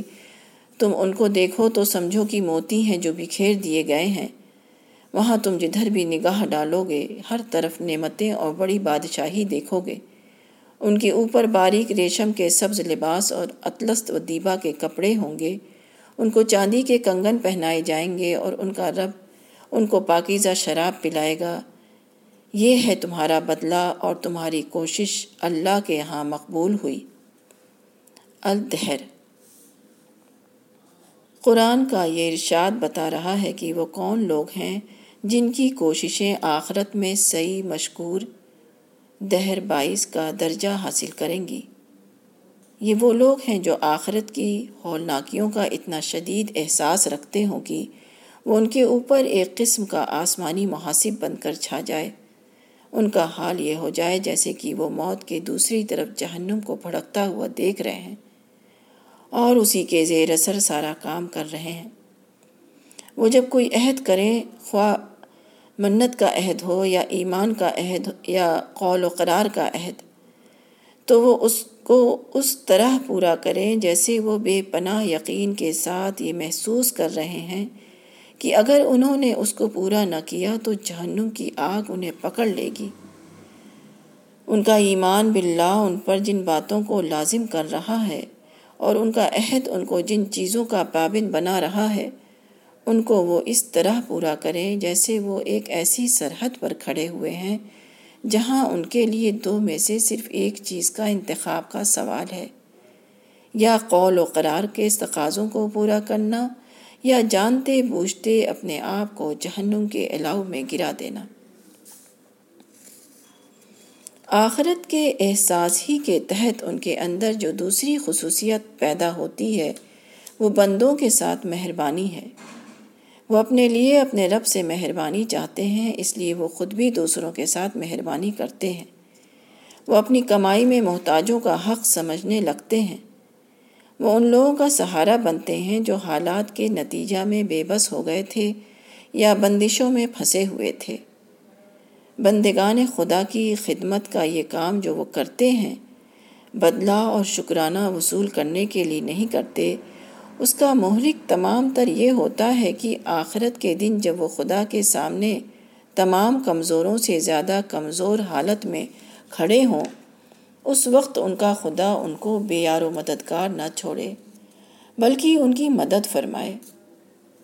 دنیا کی زندگی میں کسی کے ساتھ اچھا سلوک ان کے لیے دراصل ایک عملی دعا ہوتی ہے۔ وہ بھوکے کو کھلاتے ہیں تاکہ خدا ان کو کھلائے۔ وہ کمزوروں کو سہارا دیتے ہیں تاکہ خدا ان کو سہارا دے۔ وہ انسانوں کی طرف سے ڈالی ہوئی تکلیفوں کو معاف کرتے ہیں تاکہ خدا ان کی تکلیفوں کو معاف کر دے۔ ان لوگوں کو یہ نعمتیں اس لیے ملیں گی کہ انہوں نے صبر کیا۔ حقیقت یہ ہے کہ آج کی دنیا میں، کل کی دنیا کے لیے جینا، دکھائی دینے والے جنت اور جہنم کو نظر انداز کر کے نہ دکھائی دینے والے جنت اور جہنم کے لیے سرگرم ہونا ایک بے حد مشکل کام ہے۔ اس میں ہر وقت آدمی کے صبر کا امتحان ہے۔ اس راہ میں کہیں ملتے ہوئے فائدوں سے محرومی کو گوارا کرنا پڑتا ہے۔ کبھی خارجی مجبوری کے بغیر خود سے اپنے آپ کو کسی چیز کا پابند کر لینا پڑتا ہے۔ کہیں اپنی بےزتی کو برداشت کرنا پڑتا ہے۔ کہیں زیادہ کو چھوڑ کر کم پر قانے ہونا پڑتا ہے۔ کہیں قدرت رکھتے ہوئے اپنے ہاتھ پاؤں کو روک لینا پڑتا ہے۔ کہیں اپنی مقبولیت کو دفن کرنے پر راضی ہونا پڑتا ہے۔ کہیں شہرت اور استقبال کے راستے کو چھوڑ کر گمنامی کے طریقے کو اختیار کرنا پڑتا ہے۔ کہیں الفاظ کا ذخیرہ ہوتے ہوئے اپنی زبان کو بند کر لینا پڑتا ہے۔ کہیں جانتے بوجھتے دوسرے کا بوجھ اپنے سر پر لے لینا پڑتا ہے۔ کہیں اپنے آپ کو ایک ایسے کام میں شریک کرنا پڑتا ہے جس میں کسی قسم کا کوئی کریڈٹ ملنے والا نہیں۔ غرض جنت کی طرف سفر کا سارا معاملہ صبر و برداشت کا معاملہ ہے۔ جو اپنے آپ کو دبانے اور کچلنے کے لیے تیار نہ ہو، وہ کبھی اس راہ کو طے نہیں کر سکتا۔ اور کہا ان لوگوں نے جن کو علم ملا تھا، خرابی ہو تمہاری، اللہ کا ثواب بہتر ہے۔ اس شخص کے لیے جو ایمان لایا اور نیک عمل کیا، اور یہ بات انہی کے دل میں پڑتی ہے جو صبر کرنے والے ہیں۔ قصص اسی۔ دنیا کی زندگی دراصل صبر کا امتحان ہے۔ صبر کی ایک قسم وہ ہے جو باہر کی دنیا کے خلاف ظاہر ہوتی ہے۔ آدمی ماحول کی رکاوٹوں کا خاموش مقابلہ کرتے ہوئے اپنے دینی سفر کو جاری رکھتا ہے۔ مگر صبر، سب سے بڑا صبر وہ ہے جو خود اپنے خلاف پیش آتا ہے۔ زندگی میں بار بار ایسا ہوتا ہے کہ کوئی ناخوشگوار واقعہ پیش آنے کی وجہ سے اپنے کسی بھائی کے خلاف نفرت اور انتقام کی آگ بھڑک اٹھتی ہے۔ ایسے موقع پر منفی جذبات کی پرورش سے اپنے کو روکنا پڑتا ہے۔ کسی کی ترقی اور مقبولیت کو دیکھ کر اس کے خلاف حسد جاگ اٹھتی ہے۔ اس وقت دشمن جیسی بے رحمانہ نظر سے اپنے دل کو ٹٹولنا پڑتا ہے تاکہ حسد اور رقابت کے بیچ کو نکال کر پھینک دیا جائے۔ کبھی آدمی ایک شخص کو اچھا سمجھتا ہے، حالانکہ اس کی وجہ صرف اس کا نیاز مندانہ انداز ہوتا ہے۔ اور کبھی ایک شخص کو برا سمجھتا ہے، حالانکہ اس کی وجہ صرف اس کا تنقید و احتساب کا مزاج ہوتا ہے۔ ایسے موقع پر اپنے آپ کو کھینچ کر ایسے مقام پر لے جانا پڑتا ہے جہاں وہ تعریف و تنقید سے بلند ہو کر دوسروں کے بارے میں رائے قائم کر سکے۔ دوسروں کے ساتھ انصاف اور خیر خواہی کے بغیر کوئی شخص دیندار نہیں بنتا اور انصاف اور خیر خواہی پر قائم ہونا صبر کے بغیر ممکن نہیں۔ تعلقات کی بنیاد اور ابراہیم نے کہا، اللہ کے سوا جن بتوں کو تم نے پکڑ رکھا ہے، وہ صرف دنیا کے باہمی تعلقات کی وجہ سے ہے۔ پھر قیامت کے دن تم میں سے ایک دوسرے کا مخالف ہوگا اور ایک دوسرے پر لانت کرے گا اور تمہارا ٹھکانہ دوزخ ہوگا اور کوئی تمہارا مددگار نہ ہوگا۔ ان کبوت پچیس۔ ابراہیم علیہ السلام نے قدیم عراق کے باشندوں کو دعوت دی کہ اللہ کی عبادت کرو۔ اللہ سے ڈرو اور شرک سے بچو۔ یہ دعوت لوگوں کو اتنی سخت معلوم ہوئی کہ انہوں نے فیصلہ کیا کہ خدا کے پیغمبر کو مار ڈالیں یا اس کو زندہ جلا دیں۔ قوم کی طرف سے اتنا سخت رد عمل کیوں ظاہر ہوا؟ اس کی وجہ یہ تھی کہ شرک ان کے لیے تعلقات دنیا کی بنیاد بنا ہوا تھا۔ شرک کو چھوڑنا اور پیغمبر کا ساتھ دینا دنیاوی تعلقات کو توڑنے کے ہم معنی نظر آتا تھا۔ اپنی دنیا کو بچانے کے لیے انہوں نے طے کیا کہ پیغمبر کی تحریک کو ختم کر ڈالیں۔ آدمی ہمیشہ قوم یا گروہ کے ساتھ جیتا ہے۔ جن لوگوں کے درمیان باہمی موانست ہوتی، ہو جاتی ہے، وہ اس، انس کی بنا پر ایک دوسرے کا ساتھ دیتے ہیں۔ ایک دوسرے کے ساتھ لین دین کرتے ہیں، ایک دوسرے کا سہارا بنتے ہیں۔ ایک کو دوسرے سے نفسیاتی تقویت حاصل ہوتی ہے۔ اس قسم کی اجتماعیت یا گروہ بندی حقیقتاً دنیاوی محرک کے تحت ہوتی ہے۔ مگر اعتقادی بنیاد یا نظریاتی علامت کے طور پر کچھ چیزیں ان کے درمیان محترم ہو جاتی ہیں۔ کبھی کوئی بت، کبھی کوئی شخصیت، کبھی اور کوئی مادی یا غیر مادی تصور۔ یہ مرکز محبت جو لوگوں کو جوڑتا ہے اس کی شدید طور پر حفاظت کی جاتی ہے۔ کیونکہ لوگوں کو اندیشہ ہوتا ہے کہ اس کے ٹوٹتے ہی ان کے دنیاوی مفادات کا شیرازہ منتشر ہو جائے گا۔ آدمی جس نظام معدت سے وابستہ ہو، اس سے علیحدگی عام حالات میں بھی مشکلات کا باعث ہوتی ہے۔ اور اگر یہ علیحدگی ایک ایسے شخص کے ساتھ دینے کے نتیجے میں ہو جو مروجہ نظام معدت کا ناقد بنا ہوا ہو تو پھر مشکلات کا کوئی ٹھکانہ نہیں۔ پیغمبر بتاتا ہے کہ مرکز محبت بنانے کے قابل ذات صرف خدا کی ہے۔ وہی حقیقی طور پر یہ شان رکھتا ہے کہ انسان کو اس کو اپنا معبود بنائے اور اس کی بنیاد پر اپنے اجتماعی تعلقات کی تنظیم کرے۔ اس کے سوا ہر سہارا جھوٹا ہے۔ کسی بھی دوسری چیز کو حقیقی طور پر معبودیت کا یہ مقام حاصل نہیں۔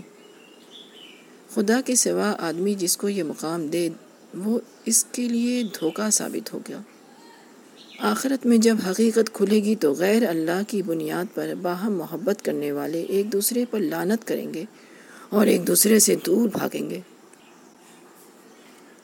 کتنے لوگ ہیں جو اپنے ہم قوم اور اپنے حلقہ والوں کے درمیان بہت با اخلاق دکھائی دیں گے، مگر جہاں معدت کا رشتہ نہ ہو، وہاں ان سے کسی اخلاق کی توقع نہیں کی جا سکتی۔ ان کی خوش خلقی، شرافت، فیاضی، تعاون اور افاع عہد ان لوگوں کے لیے ہے جو ان کے معبود بھائی ہوں۔ جن سے اس قسم کی دوستی اور تعلق نہ ہو، ان کو وہ اخلاق کا تحفہ پیش کرنے کی ضرورت نہیں سمجھتے۔ ان کی اخلاقیات، ان کی معدت دنیا کے نظام کے تابع ہے نہ کہ خدا کے تابع۔ دوسروں کو کم تولنا اور اپنے لیے پورا تول لینا۔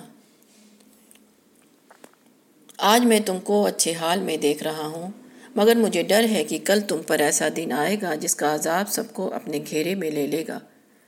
حود چوراسی۔ یہ پیغمبرانہ آواز حضرت شعیب علیہ السلام کی تھی جو انہوں نے ساڑھے تین ہزار برس پہلے مدین والوں کو سنائی۔ مدین قدیم عرب میں بحر احمر کے کنارے ایک شہر تھا۔ حضرت ابراہیم انیس سو پچاسی اکیس سو ساٹھ قاف میم کی بیوی قطورہ کے وطن سے آپ کے ایک صاحبزادے مدین نامی پیدا ہوئے۔ انہی کی نسل ابتداً یہاں آباد ہوئی اور ان کے نام پر شہر کا نام مدین رکھا گیا۔ انہی مدین کی نسل سے حضرت ابراہیم کے تقریباً پانچ سو برس بعد حضرت شعیب پیدا ہوئے۔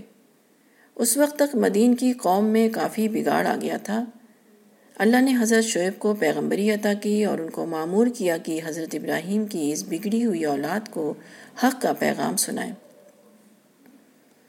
قوم مدین کی کیا خرابی تھی جس کی وجہ سے ان کے بارے میں کہا گیا کہ تم اپنے آج کے اچھے حال پر خوش مت ہو، کیونکہ آئندہ تمہارے لیے شدید عذاب کا اندیشہ ہے۔ وہ قرآن کے بیان کے مطابق یہ تھا کہ وہ ناپ تول پورا نہیں کرتے تھے اور لوگوں کو چیزیں دینے میں کمی کرتے تھے۔ اعراف پچاسی۔ اس اخلاقی بیماری کو قرآن میں دوسرے مقام پر ان لفظوں میں بیان کیا گیا ہے۔ خرابی ہے گھٹانے والوں کے لیے، جن کا حال یہ ہے کہ جب لوگوں سے لیں تو پورا پورا لیں اور جب ان کو ناپ یا تول کر دیں تو کم کر دیں۔ کیا یہ نہیں جانتے کہ ایک بڑے دن یہ اٹھا کر لائے جانے والے ہیں؟ اس دن جبکہ سارے لوگ مالک کائنات کے سامنے کھڑے ہوں گے۔ التطفیف۔ اپنے لیے بھرپور لینا اور دوسروں کو دینے میں کمی کرنا۔ ایک وہ ہے جو دکانداروں کے ہاں ملتا ہے، جو دکاندار ایسا کرتا ہے کہ اپنے لیے ناپنا اور تولنا ہو تو زیادہ لینے کی کوشش کرے اور دوسروں کو دینا ہو تو چاہے کہ کسی نہ کسی طرح اس میں گھٹا دوں۔ خواہ ناپنے اور تولنے میں کمی کر کے یا ملاوٹ اور خلاف نمونہ چیز کر دے کر، وہ خدا کے یہاں ملون ہے اور اس کی ساری کمائی حرام کی کمائی ہے۔ اپنے اس دھوکے بازی کے کاروبار سے وہ خواہ کتنا ہی نفع حاصل کر رہا ہو، آخرت کے دن وہ سخت سختی میں ہوگا۔ تاہم، اس ذہنیت کا تعلق صرف دکانداری سے نہیں ہے، بلکہ انسانی تعلقات کے تمام پہلوؤں سے ہے۔ صاحب روح المانی نے لکھا ہے کہ جو اہل علم اپنے مؤثر فضلائے کی تعظیم و توقیر کا حق ادا نہیں کرتے، وہ بھی اس آیت کے ذیل میں آ جاتے ہیں۔ اسی پر ان تمام دوسری صورتوں کو قیاس کیا جا سکتا ہے، جبکہ آدمی اپنے لیے تو چاہتا ہے کہ اپنے واقعی حق سے بھی زیادہ وصول کر لے اور دوسروں کو اس کے واجبی حق کے بقدر دینے کے لیے بھی تیار نہیں ہوتا۔ وہ اپنے اوپر تنقید سن کر بپھر اٹھے اور خود دوسروں کا احتساب کرے تو چاہے کہ وہ اس کا خوش دلی کے ساتھ استقبال کریں اس کی چیزوں کی پذیرائی دوسروں کے یہاں نہ ہو تو اس کو گروہی عصبیت قرار دے۔ اس کو گروہی عصبیت قرار دے کر خود وہ دوسرے کی چیز کے ساتھ اسی عصبیت کا معاملہ کرے۔ دوسروں کے سامنے واز کہے کہ امتیازی سلوک نہ کرے۔ نہ کرو اور خود اپنے دائرہ میں دوسروں کے ساتھ امتیازی سلوک کو جائز کیے ہوئے ہو۔ اس کے پاس دوسروں کے لیے حقیقی فیاضی کا ایک کلمہ بھی نہ ہو اور دوسروں سے امید رکھے کہ وہ اس کو ساری دنیا کے لیے روشنی کا مینار تسلیم کر لے۔ اللہ کے ذکر سے ان کے دل دہل جاتے ہیں۔ ایمان والے وہی ہیں کہ جب اللہ کا نام آئے تو ان کے دل ڈر جائیں۔ اور جب اللہ کا کلام ان کو سنایا جائے تو ان کا ایمان زیادہ ہو جائے اور وہ اپنے رب پر بھروسہ رکھتے ہیں۔ انفال دو۔ یہ آیت ہجرت کے دوسرے سال جنگ بدر کے بعد اتری ہے۔ اس وقت صورتحال یہ تھی کہ بدر کی فتح کے بعد جو مال غنیمت ملا تھا، اس کی تقسیم کے سوال پر مسلمانوں میں اختلاف پیدا ہو گیا۔ یہ مال اسلامی حکومت کا ہے یا لشکریوں کا؟ اس میں مہاجرین کا زیادہ حصہ ہے یا انصار کا؟ رسول اللہ کی حفاظت کرنے والوں کو زیادہ ملنا چاہیے یا دشمن کا پیچھا کرنے والوں کو؟ وغیرہ۔ اس قسم کی اختلافی بحثیں جاری تھیں کہ یہ آیت اتری۔ جب بھی باہمی معاملات پیش آتے ہیں تو لوگوں کو ایک دوسرے سے شکایت اور اختلاف پیدا ہو جاتا ہے۔ ایک شخص معاملہ کو اپنے ذہن سے دیکھتا ہے اور دوسرا اپنے ذہن سے۔ نتیجہ یہ ہوتا ہے کہ دونوں میں ٹکراؤ ہو جاتا ہے۔ جیسے جیسے بات بڑھتی ہے، مسئلے کو غیر جانبدارانہ انداز سے دیکھنے کا مزاج ختم ہوتا چلا جاتا ہے۔ اولن اگر اصولی اختلاف تھا تو آخری مرحلہ میں وہ ضد، عصبیت، نفرت اور انانیت کا مسئلہ بن جاتا ہے۔ مومن وہ ہے جو شیطان کی طرف سے اس قسم کی فضا پیدا کیے جانے کے باوجود اصلاح حال کے لیے تیار رہے۔ مومن کا حال یہ ہوتا ہے کہ وہ ایک شخص سے وقتی تاثر کے تحت جھگڑا اٹھتا ہے۔ اس کے بعد جب اس کو خدا کی یاد دلائی جاتی ہے تو اچانک اس کا دل دہل جاتا ہے۔ وہ شخص جو ایک انسان کے مقابلہ میں اپنے کو قوی محسوس کر کے اس کو دبانے پر تلا ہوا تھا، خدا کی عظمتوں اور قوتوں کو سوچ کر سہم جاتا ہے۔ اب اس کا سر جھک جاتا ہے، اس کے الفاظ کے ذخیرے ختم ہو جاتے ہیں۔ وہ اپنے دلائل کو بھولنے لگتا ہے۔ جو شخص ایک لمحہ پہلے تک اپنے حق پر زور دے رہا تھا اب اس کو صرف اپنی ذمہ داریاں یاد رہ جاتی ہیں۔ اس سے جب کہا جاتا ہے کہ خدا سے ڈر اور خدا کی زمین میں متکبر نہ بن، تو اس کو فوراً محسوس ہو جاتا ہے کہ فی الواقع بڑائی صرف ایک اللہ کے لیے ہے۔ اس کے سوا جتنے ہیں سب چھوٹے ہیں۔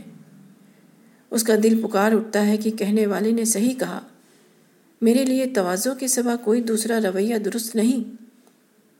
حق و انصاف پر قائم رہنے میں دنیاوی نقصانات کا خطرہ سامنے آتا ہے یا اپنی ساکھ گرتی ہوئی نظر آتی ہے، تو اللہ کی مدد کا یقین اس کے اندر نیا عزم پیدا کر دیتا ہے۔ وہ تمام مسالے کو اس بھروسے پر نظر انداز کر دیتا ہے کہ اس کا خدا اس کی مدد کرے گا۔ اس کا خدا اس کو بے عزت ہونے سے بچائے گا۔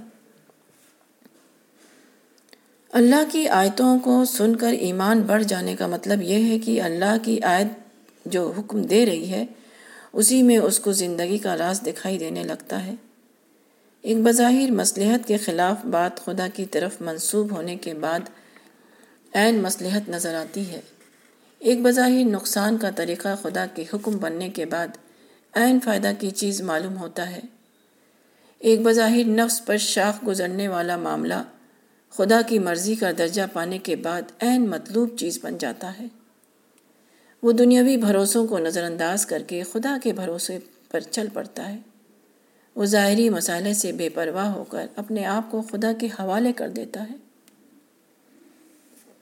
ایمان کا مطلب ہے کسی چیز کو ماننا، اس کا یقین کرنا۔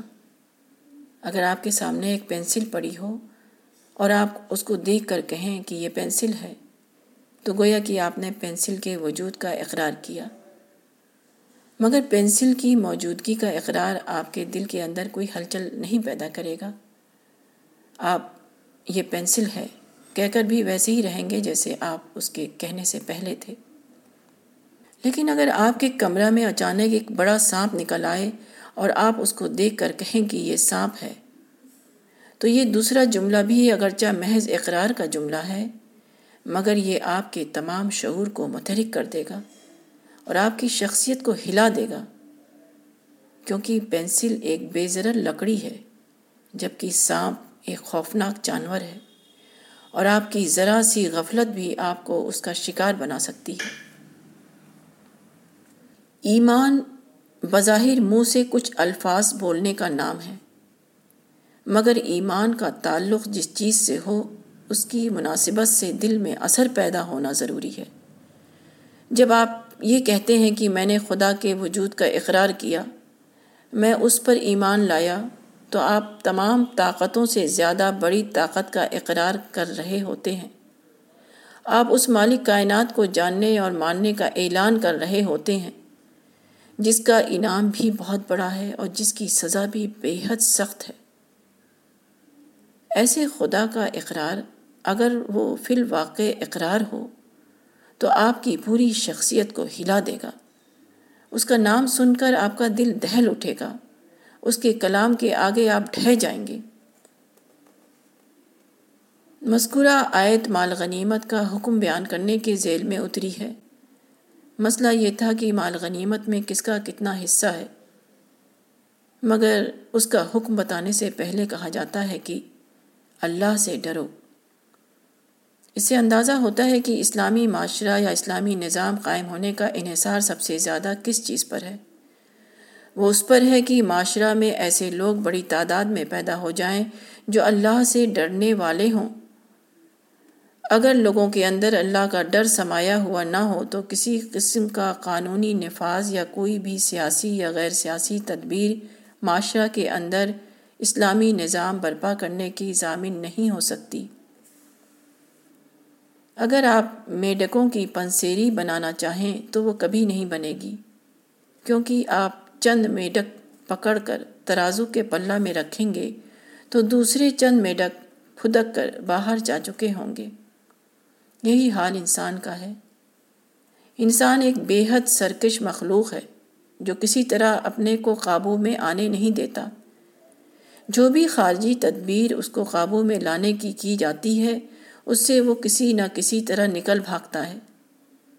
آدمی کو قابو میں لانے والی واحد چیز یہ ہے کہ وہ اللہ سے ڈرتا ہو، اس کو یہ اندیشہ لگا ہوا ہو کہ اگر اس نے بے انصافی کی تو موت کے بعد خدا کا عذاب اس کو پکڑے گا۔ موت کے بعد خدا کا عذاب اس کو پکڑ لے گا۔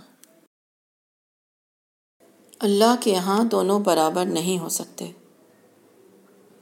کیا تم نے حاجیوں کو پانی پلانے اور مسجد حرام کی خدمت کرنے کو اس شخص کے برابر ٹھہرا لیا ہے جو ایمان لایا اللہ پر اور آخرت کے دن پر اور اللہ کی راہ میں جہاد کیا؟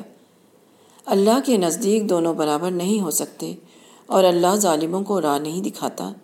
جو لوگ کی ایمان لائے اور جنہوں نے گھر چھوڑا اور اپنے مال اور جان سے اللہ کی راہ میں جہاد کیا، ان کا درجہ اللہ کے ہاں بہت بڑا ہے اور وہی لوگ کامیاب ہیں۔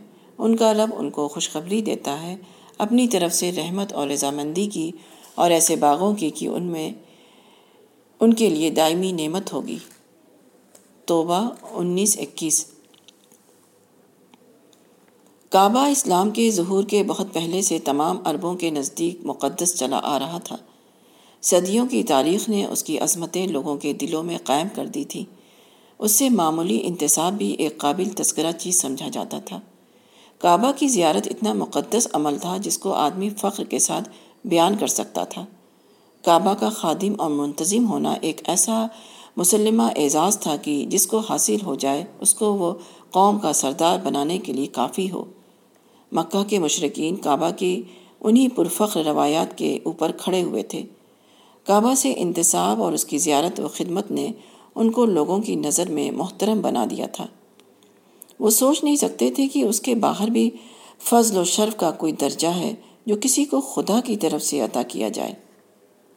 دوسری طرف اسلام تھا جس کی ابھی کوئی تاریخ نہیں بنی تھی، جس کے گرد ابھی تک عظمتوں کی روایات جمع نہیں ہوئی تھیں اس کی تصویر لوگوں کی نظر میں یہ تھی کہ ایک یتیم جو ابھی تک بکریاں چراتا تھا، اپنے ذاتی حوصلوں کے تحت دائی حق بن کر کھڑا ہو گیا ہے۔ اور کچھ لٹے پٹے لوگ اس کا ساتھ دے رہے ہیں۔ ایک دیکھنے والوں کو قوم کے اساغر کا وقتی مجمع نظر آتا تھا۔ دوسرا، قوم کے اکابر کا شاندار قافلہ جو عزت اور شرف کی ابدی مسندوں پر جلوہ افروز ہو۔ مکہ کے لوگ اپنے آپ کو کعبہ کی عظمتوں کے جلو میں پا کر مطمئن تھے۔ وہ سمجھتے تھے کہ ان کی دینی حیثیت مسلم ہے۔ ان کو، ان کی خدا پرستی میں کسی قسم کی شبہ کی گنجائش نہیں۔ مگر خدا کے یہاں ایسی دینداری کا کوئی اعتبار نہیں، جس کے ساتھ دنیاوی عزتیں اور مادی ترقیاں وابستہ ہو گئی ہوں۔ جو دین تجارت بن گیا ہو، وہ کسی کی خدا پرستی کو جانچنے کا معیار کیسے بن سکتا ہے؟ خدا پرستی تو ایسے دین کے ساتھ جانچی جاتی ہے جو دنیا کی چمک دمک سے خالی ہو۔ خدا ایک غیبی حقیقت ہے اور وہ ہمیشہ غیبی روپ میں انسان کے سامنے آتا ہے۔ خدا پرست وہ ہے جو خدا کو اس کی غیبی صورت میں پالے۔ وہ یتیم چرواہا کے اندر چھپے ہوئے دائی حق کو دیکھ لے۔ وہ ایک انسان کے زبان سے ادا ہونے والے کلمات میں خدا کی آواز کو پہچان لے۔ وہ معمولی آدمیوں کے ساتھ چلنے والے فرشتوں کی آہٹ کو سن سکے۔ مکہ کے لوگ انتظام و حرم اور خدمت حجات جیسے نمائشی کام کر کے خدا پرستی کے چیمپئن بنے ہوئے تھے۔ ان کو خبر نہ تھی کہ عالم الغیب جہاں خدا پرستی کا کریڈٹ دینے کے لیے ان کا انتظار کر رہا ہے، وہ دوسرا مقام ہے اور وہ وہی ہے جس کو غیر اہم سمجھ کر انہوں نے نظر انداز کر دیا ہے۔ حاجیوں کو پانی پلانا اور مسجد حرام کی خدمت کرنا بجائے خود ثواب کے کام ہیں۔ مگر اس وقت کے تاریخی حالات میں وہ مکہ والوں کے لیے کام سے زیادہ اعزاز بن چکے تھے۔ وہ اس کے ذریعہ بیک وقت دینداری کا شرف حاصل کر رہے تھے اور اسی کے ساتھ عزت و اقبال کی گدیاں بھی۔ مگر رسول اللہ صلی اللہ علیہ وسلم کا ساتھ دینے والوں کا معاملہ بالکل مختلف تھا۔ ان کے لیے دینداری عملاً اپنے آپ کو بربادی کے راستے پر ڈالنے کے ہم مانی تھی۔ اول الذکر کو دین کے نام پر عزت و جاہ کا تمغہ ملتا تھا۔ ہر قسم کی دنیاوی سہولتیں فراہم ہوتی تھیں یہ تسکین حاصل رہتی تھی کہ ہمارے دین اور دنیا دونوں محفوظ ہیں۔ جبکہ ثانی اس ذکر کے لیے دین ایک سراپا جان جوکم کا معاملہ تھا، اس میں رواج کا ساتھ دینے کے بجائے اپنی قوت فیصلہ کو استعمال کرنا تھا۔ سامنے کے فائدے کو چھوڑ کر غیب کے فائدے کی جانب دوڑنا تھا۔ عافیت کی زندگی کو خیر بات کہہ کر کھکھیڑ کی زندگی اختیار کرنا تھا۔ ایک کے لیے دین ایک شاندار تجارت تھی، دوسرے کے لیے دین سراپا قربانی۔ ایک گروہ حالات کے رتھ پر سوار تھا، دوسرے گروہ کا معاملہ یہ تھا کہ رواجی فکر کے دائرے سے نکال کر اس نے اپنے آپ کو خدائے وحدہ شریک کا مومن بنایا تھا۔ دنیا کے بنے ہوئے نقشہ سے بغاوت کر کے اپنے آپ کو آخرت کے ان دیکھے راستہ پر ڈالا تھا۔ چلتی ہوئی زندگی سے موافقت کرنے کے بجائے ایک ایسی نئی تحریک کا ساتھ دیا تھا جس میں بظاہر کشمکش اور محرومی کے سوا اور کچھ نہیں۔ مزید یہ کہ اس قسم کی جان جوخم دینداری اختیار کرنے کے بعد بھی وہ وقت کے مذہبی ٹھیکیداروں کی نظر میں بے دین ہی بنے ہوئے تھے۔ اللہ کے ہاں اس ایمان کا درجہ بہت بڑا ہے، جبکہ آدمی کا ایمان اس کے لیے عزتیں اور شوکتیں جمع کرنے کے ہم مانی نہ بن رہا ہو۔ جب ایمان کی راہ اختیار کرنا اس قیمت پر ہو کہ آدمی سے اس کا گھر بار اور عزیز و قریب تک چھوٹ جائیں جب اسلام کے لیے اٹھنے میں کچھ ملنا تو درکنار اپنے جان و مال کو اس کی راہ میں قربان کر دینا پڑے۔ ایسے ہی لوگ خدا کے سچے مومن ہیں۔ ان کے لیے خدا کی رحمتیں اور اس کی رضامندیاں ہیں۔ ان کے لیے اپنی خوشیوں اور راحتوں کی وہ دنیا ہے جس کا دوسرا نام جنت ہے۔ موجودہ دنیا امتحان کا مقام ہے۔ یہاں حق کو ہمیشہ مشتبہ حالت میں سامنے لایا جاتا ہے۔ انعام نو۔ آدمی کی کامیابی کا راز یہ ہے کہ وہ پردہ پوش حق کو بے پردہ حالت میں دیکھ لے، جو خدا کو اس کی غیبی لباس میں نہ پا سکے، اس نے خدا کو پایا ہی نہیں۔ حقیقی دینداری کیا ہے؟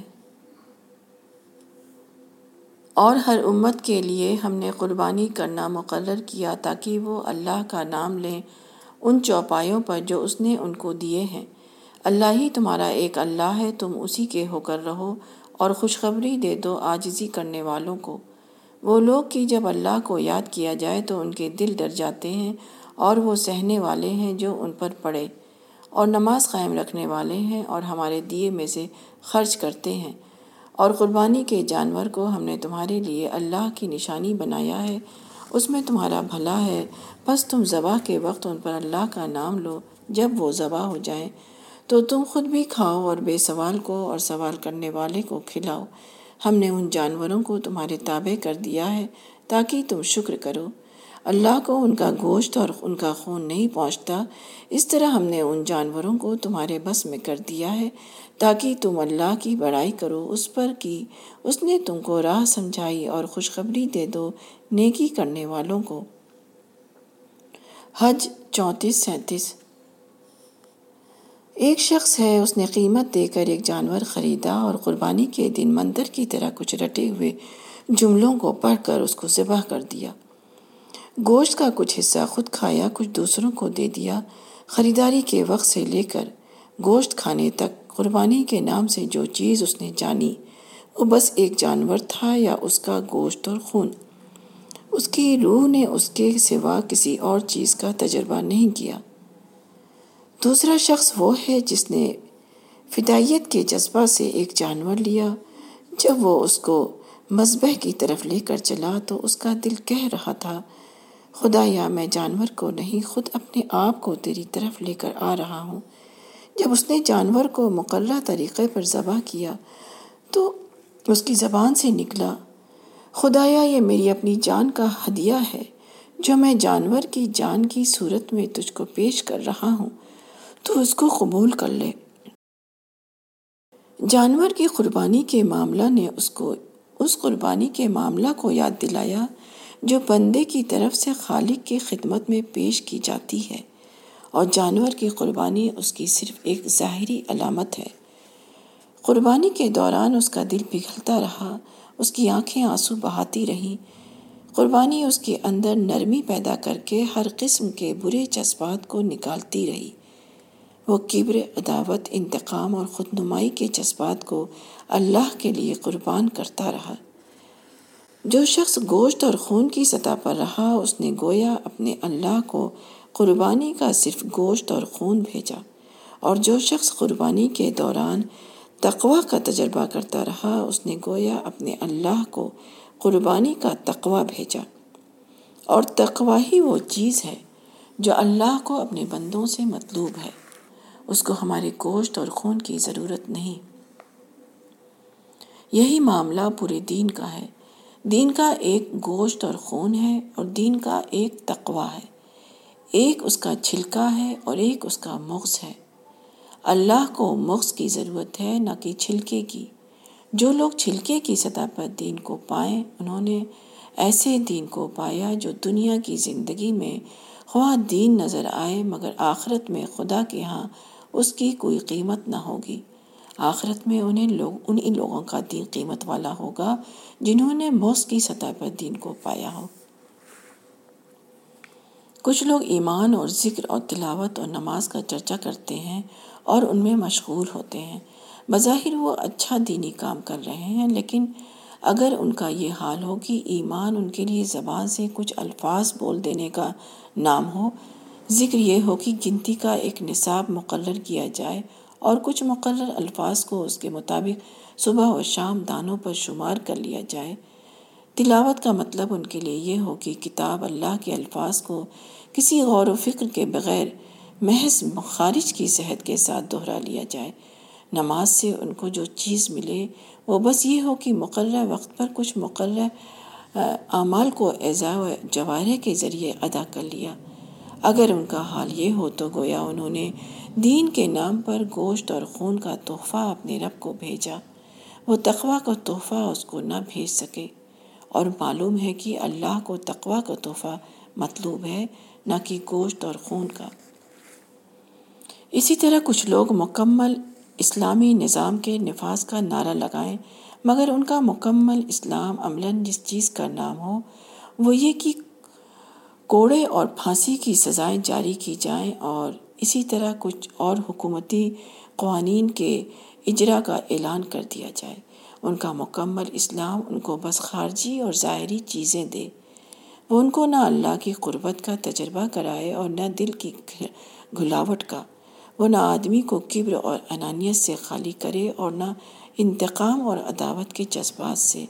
وہ نہ ان کی، ان کو نفسیاتی پیچیدگیوں سے بلند انسان بنائے اور نہ یہ مزاج بنائے کہ وہ دوسروں کے لیے وہی پسند کریں جو خود اپنے لیے پسند کرتے ہیں۔ وہ دوسروں پر شرعی سزائیں نافذ کرنے کا نعرہ لگائیں مگر خود لفظی تنقید کو بھی برداشت نہ کریں ان کے اندر حقیقی معنوں میں نہ خدا کا خوف ابھرے اور نہ بندوں کی خیر خواہی کا۔ اگر ایسا ہو تو کہا جائے گا کہ انہوں نے اسلامی نظام کا صرف گوشت اور خون پایا ہے۔ اسلامی نظام کا تقوی پانے میں وہ ناکام ثابت ہوئے ہیں۔ اسی طرح جو لوگ دین کی ان شکلوں پر دوڑیں جن میں عوامی بھیڑ جمع ہوتی ہے، جن سے چندے اور نذرانے وصول ہوتے ہیں، جن سے سستی قیادت کا، قیادت حاصل ہوتی ہے، جن سے اخباری شہرت ملتی ہے، جن سے اعزازات اور مناسب کے دروازے کھلتے ہیں، جن کے ذریعہ یہ ہوتا ہے کہ آدمی ایک شاندار جلسہ میں معزز مہمان بن کر جائے اور ایک لفظی تقریر کر کے خدمت اور عمل کا کریڈٹ حاصل کر لے۔ ایسے لوگ گوشت اور خون کی سطح پر دینداری دکھا رہے ہیں، جبکہ تقوا کی سطح پر دینداری یہ ہے کہ آدمی اپنے آپ کو تولے اور سچائی کے آگے اپنے کو جھکائے۔ خدا کو اشتہاری دینداری مطلوب نہیں ہے۔ بلکہ وہ دینداری مطلوب ہے جو تقریری اسٹیج پر نہیں، بلکہ خاموش عمل کے میدان میں ہوتی ہے، جہاں آدمی دوسرے سے زیادہ اپنے آپ کو دیکھتا ہے۔ جب وہ نفس پر چوٹ برداشت کرتے ہوئے دوسرے کو اس کا حق ادا کرتا ہے۔ تقوی کی حقیقت کہہ دو ناپاک اور پاک برابر نہیں ہو سکتے، اگرچہ ناپاک کی کثرت تم کو خوش لگے۔ اے عقل والو، اللہ سے ڈرو تاکہ تم کامیاب ہو۔ مائدہ سو۔ غیر خدائی بنیادوں پر بظاہر کتنی ہی شاندار ترقی حاصل کر لی جائے، وہ بے حقیقت ہے۔ کیونکہ بالآخر ایسی تمام ترقیاں ڈھہ جائیں گی، اور وہی انسان کامیاب انسان ہوگا جو خدائی بنیادوں پر کھڑا ہوا ہو۔ دنیا میں اکثر ایسا ہوتا ہے کہ ایک شخص حقیقی اور صاف رکھنے کے باوجود لوگوں کی نظر میں حقیر بن جاتا ہے۔ کیونکہ وہ دنیاوی زور کو اپنے گرد جمع نہ کر سکا۔ اسی طرح کچھ لوگ حقیقی اوصاف نہ رکھتے ہوئے بھی عزت اور خوشحالی اور اقتدار کے مالک بن جاتے ہیں، کیونکہ انہوں نے دنیاوی اہمیت کی چیزوں، مثلا دولت، عہدہ، آوان و انصار کو اپنی پشت پر اکٹھا کر لیا تھا۔ تاہم ایک طیب ہے اور دوسرا خبیص اور خبیص اور طیب دونوں یکساں نہیں ہو سکتے۔ موجودہ مصنوعی صورتحال صرف اس لیے ہے کہ زمین کے مالک نے لوگوں کو آزاد چھوڑ رکھا ہے۔ مگر یہ صورتحال یقینی طور پر عارضی ہے۔ جلد ہی ایسا ہوگا کہ زمین کا مالک اپنی جلال و کمال کے ساتھ ظاہر ہو جائے گا۔ اس وقت تمام لوگ اپنے اپنے حقیقی مقام پر آ جائیں گے۔ مالک کائنات کے ظاہر ہوتے ہی تمام مصنوعی عظمتیں اچانک مٹ جائیں گی۔ ہر آدمی اس اصل مقام پر پہنچ جائے گا جو فی الواقع اس کا مقام ہے۔ اس وقت کتنے لوگ جو دنیا میں شہرت اور عزت کی جنتوں میں بس رہے تھے، اپنے آپ کو ذلت اور ناکامی کے جہنم میں جلتا ہوا پائیں گے، کیونکہ حقیقت کے اعتبار سے وہ اسی مقام پر تھے۔ اور کتنے لوگ جو مسکینی اور بے بسی کے جہنم میں گرفتار دکھائی دیتے تھے، ہر قسم کی عزتوں اور ترقیوں کی بہشت میں باغ باغ ہو رہے ہوں گے، کیونکہ حقیقت کے اعتبار سے وہ جس مقام پر تھے وہ یہی تھا۔ اللہ کا خوف آدمی کو آنے والے وقت سے پہلے اس حقیقت واقعہ کا احساس کرا دیتا ہے، جس کو بے خوف انسان صرف اس وقت جانے گا جبکہ وہ اس سے دو چار ہو چکا ہوگا۔ جب حقیقت واقعہ یہ ہے کہ اس دنیا کا مالک اللہ ہے، تو عزت اسی کو حاصل ہوگی جس کو خدا عزت دے، اور ذلت اسی کے لیے ہوگی جس کو خدا ذلیل کر دے۔ یہ احساس جس کے دل میں بیٹھ جائے، اس کو دنیا کی تمام شان و شوقت حقیر معلوم ہونے لگتی ہے۔ وہ اقتدار کی گدی پر بیٹھ کر بھی اپنے کو بے زور پاتا ہے۔ وہ دولت کے انبار کو پا کر بھی اپنے کو محتاج سمجھتا ہے۔ وہ مکمل معنوں میں حقیقت پسند بن جاتا ہے۔ وہ چیز کو اس شکل میں دیکھنے لگتا ہے جیسی کہ وہ حقیقتاً ہے۔ یہ اہل تقوا کی کامیابی کا وہ پہلو ہے جو اخروی اعتبار سے ہے۔ وہ حساب کا دن آنے سے پہلے اپنے کو حساب کے ترازو میں کھڑا کر لیتے ہیں۔ خدا کے مقابلے میں اپنی آجزانہ حیثیت کو اس وقت سے پہلے تسلیم کر لیتے ہیں جبکہ خدا اپنے جلال و جبروت کے ساتھ ظاہر ہو جائے گا اور کسی کے لیے ماننے کے سوا چارہ نہ رہوگا حالت غیب میں جو شخص اس طرح اللہ کا اقرار کر لے، وہ امتحان میں پورا اترا۔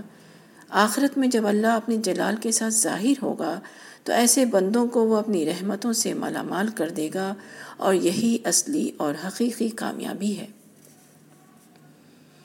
مگر اللہ نے اس دنیا کا نظام اس طرح بنایا ہے کہ اگر خدا کے بندوں کی کوئی قابل لحاظ تعداد تقوا کی اس روش کو عملاً اختیار کر لے، تو اس کی کامیابیوں کا آغاز اسی موجودہ دنیا سے شروع ہو جاتا ہے، کیونکہ دونوں دنیایں خدا کی دنیایں ہیں اور جو حقیقت پسندانہ اوصاف آدمی کی آخرت کی کامیابی کی ضمانت ہیں، وہی حقیقت پسندانہ اوصاف دنیا کی کامیابی کو بھی یقینی بناتے ہیں۔ انسان کو ذاتی طور پر کوئی اختیار حاصل نہیں۔ یہ دراصل اللہ کی نصرت ہے جو کسی کو کامیاب بناتی ہے۔ اللہ کی نصرت ہی آدمی کو آخرت میں کامیاب بنائے گی اور وہی آدمی کی کوئی کی دنیا کو بھی کامیاب بنانے والی ہے۔ فرق یہ ہے کہ آخرت میں آدمی کے انفرادی عمل کے مطابق اس کو کامیابی دی جائے گی۔ ایک شخص اگر ذاتی طور پر سچا مومن ہے تو محض اپنے ذاتی ایمان کی بدولت و آخرت کی کامیابی کا مستحق قرار پا جائے گا۔ مگر دنیا میں اہل ایمان کی کامیابی یعنی غلبہ کا انحصار اجتماعی ایمان پر ہے۔ یعنی دنیا کی زندگی میں اہل ایمان کو اسی وقت غلبہ اور سربلندی حاصل ہوتی ہے جبکہ وہ قابل لحاظ تعداد میں سچی خدا پرستی کے شرائط کو پورا کر رہے ہوں۔ دنیا میں سربلندی حاصل کرنے کے لیے کسی قسم کے افراد کا مجموعہ درکار ہے۔ اس کے لیے ایسے افراد درکار ہیں جو اپنے آپ کو اس مقام پر رکھنے کے لیے راضی ہو جائیں جو کہ با اعتبار حقیقت ان کا مقام ہے۔ اللہ کے مقابلے میں آدمی کا مقام عجز ہے۔ اس لیے ہر آدمی اللہ کے مقابلہ میں اپنے آپ کو مکمل طور پر عاجز محسوس کرے۔ وہ گھمنڈ اور خدرائی سے اپنے کو پاک کر لے۔ بندے کے مقابلے میں آدمی کا مقام برابری کا ہے۔ ہر آدمی کا باعت بار حقیقت وہی درجہ ہے جو کسی دوسرے آدمی کا ہے۔ عزت، دولت، اقتدار یا نسلیت اور قومیت کے بنا پر ایک آدمی اور دوسرے آدمی میں کوئی فرق پیدا نہیں ہوتا۔ اس لیے دو آدمیوں میں اس قسم کا فرق کتنا ہی زیادہ پایا جائے مگر دونوں آدمی اپنے کو یکساں درجہ کا انسان سمجھیں۔ کوئی شخص نہ احساس کمتری کا شکار ہو نہ احساس برتری کا۔ ان اوصاف کے پیدا ہونے کا سرچشمہ صرف ایک ہے اور وہ اللہ کا خوف ہے۔ اللہ سے ڈرنے والوں میں یہ خصوصیات سب سے زیادہ ہوتی ہے۔ اسی لیے وہ دنیا کا نظام بھی سب سے زیادہ بہتر طور پر سنبھال سکتے ہیں۔ اور اس لیے وہ سب سے زیادہ اللہ کی نصرت کے مستحق بنتے ہیں۔ ان کا تقوی، ان کو اجلت پسندی ذاتی نمود و نمائش، باہمی عداوت اور بے انصافی سے پاک کر دیتا ہے۔ ان کے حوصلے اور تمنائیں دنیاوی چیزوں کے بجائے اخروی چیزوں میں لگ جاتی ہیں۔ اور جن لوگوں کے اندر یہ اوصاف پیدا ہو جائیں، ان کو خدا کی اس دنیا میں کوئی چیز کامیاب ہونے سے روک نہیں سکتی۔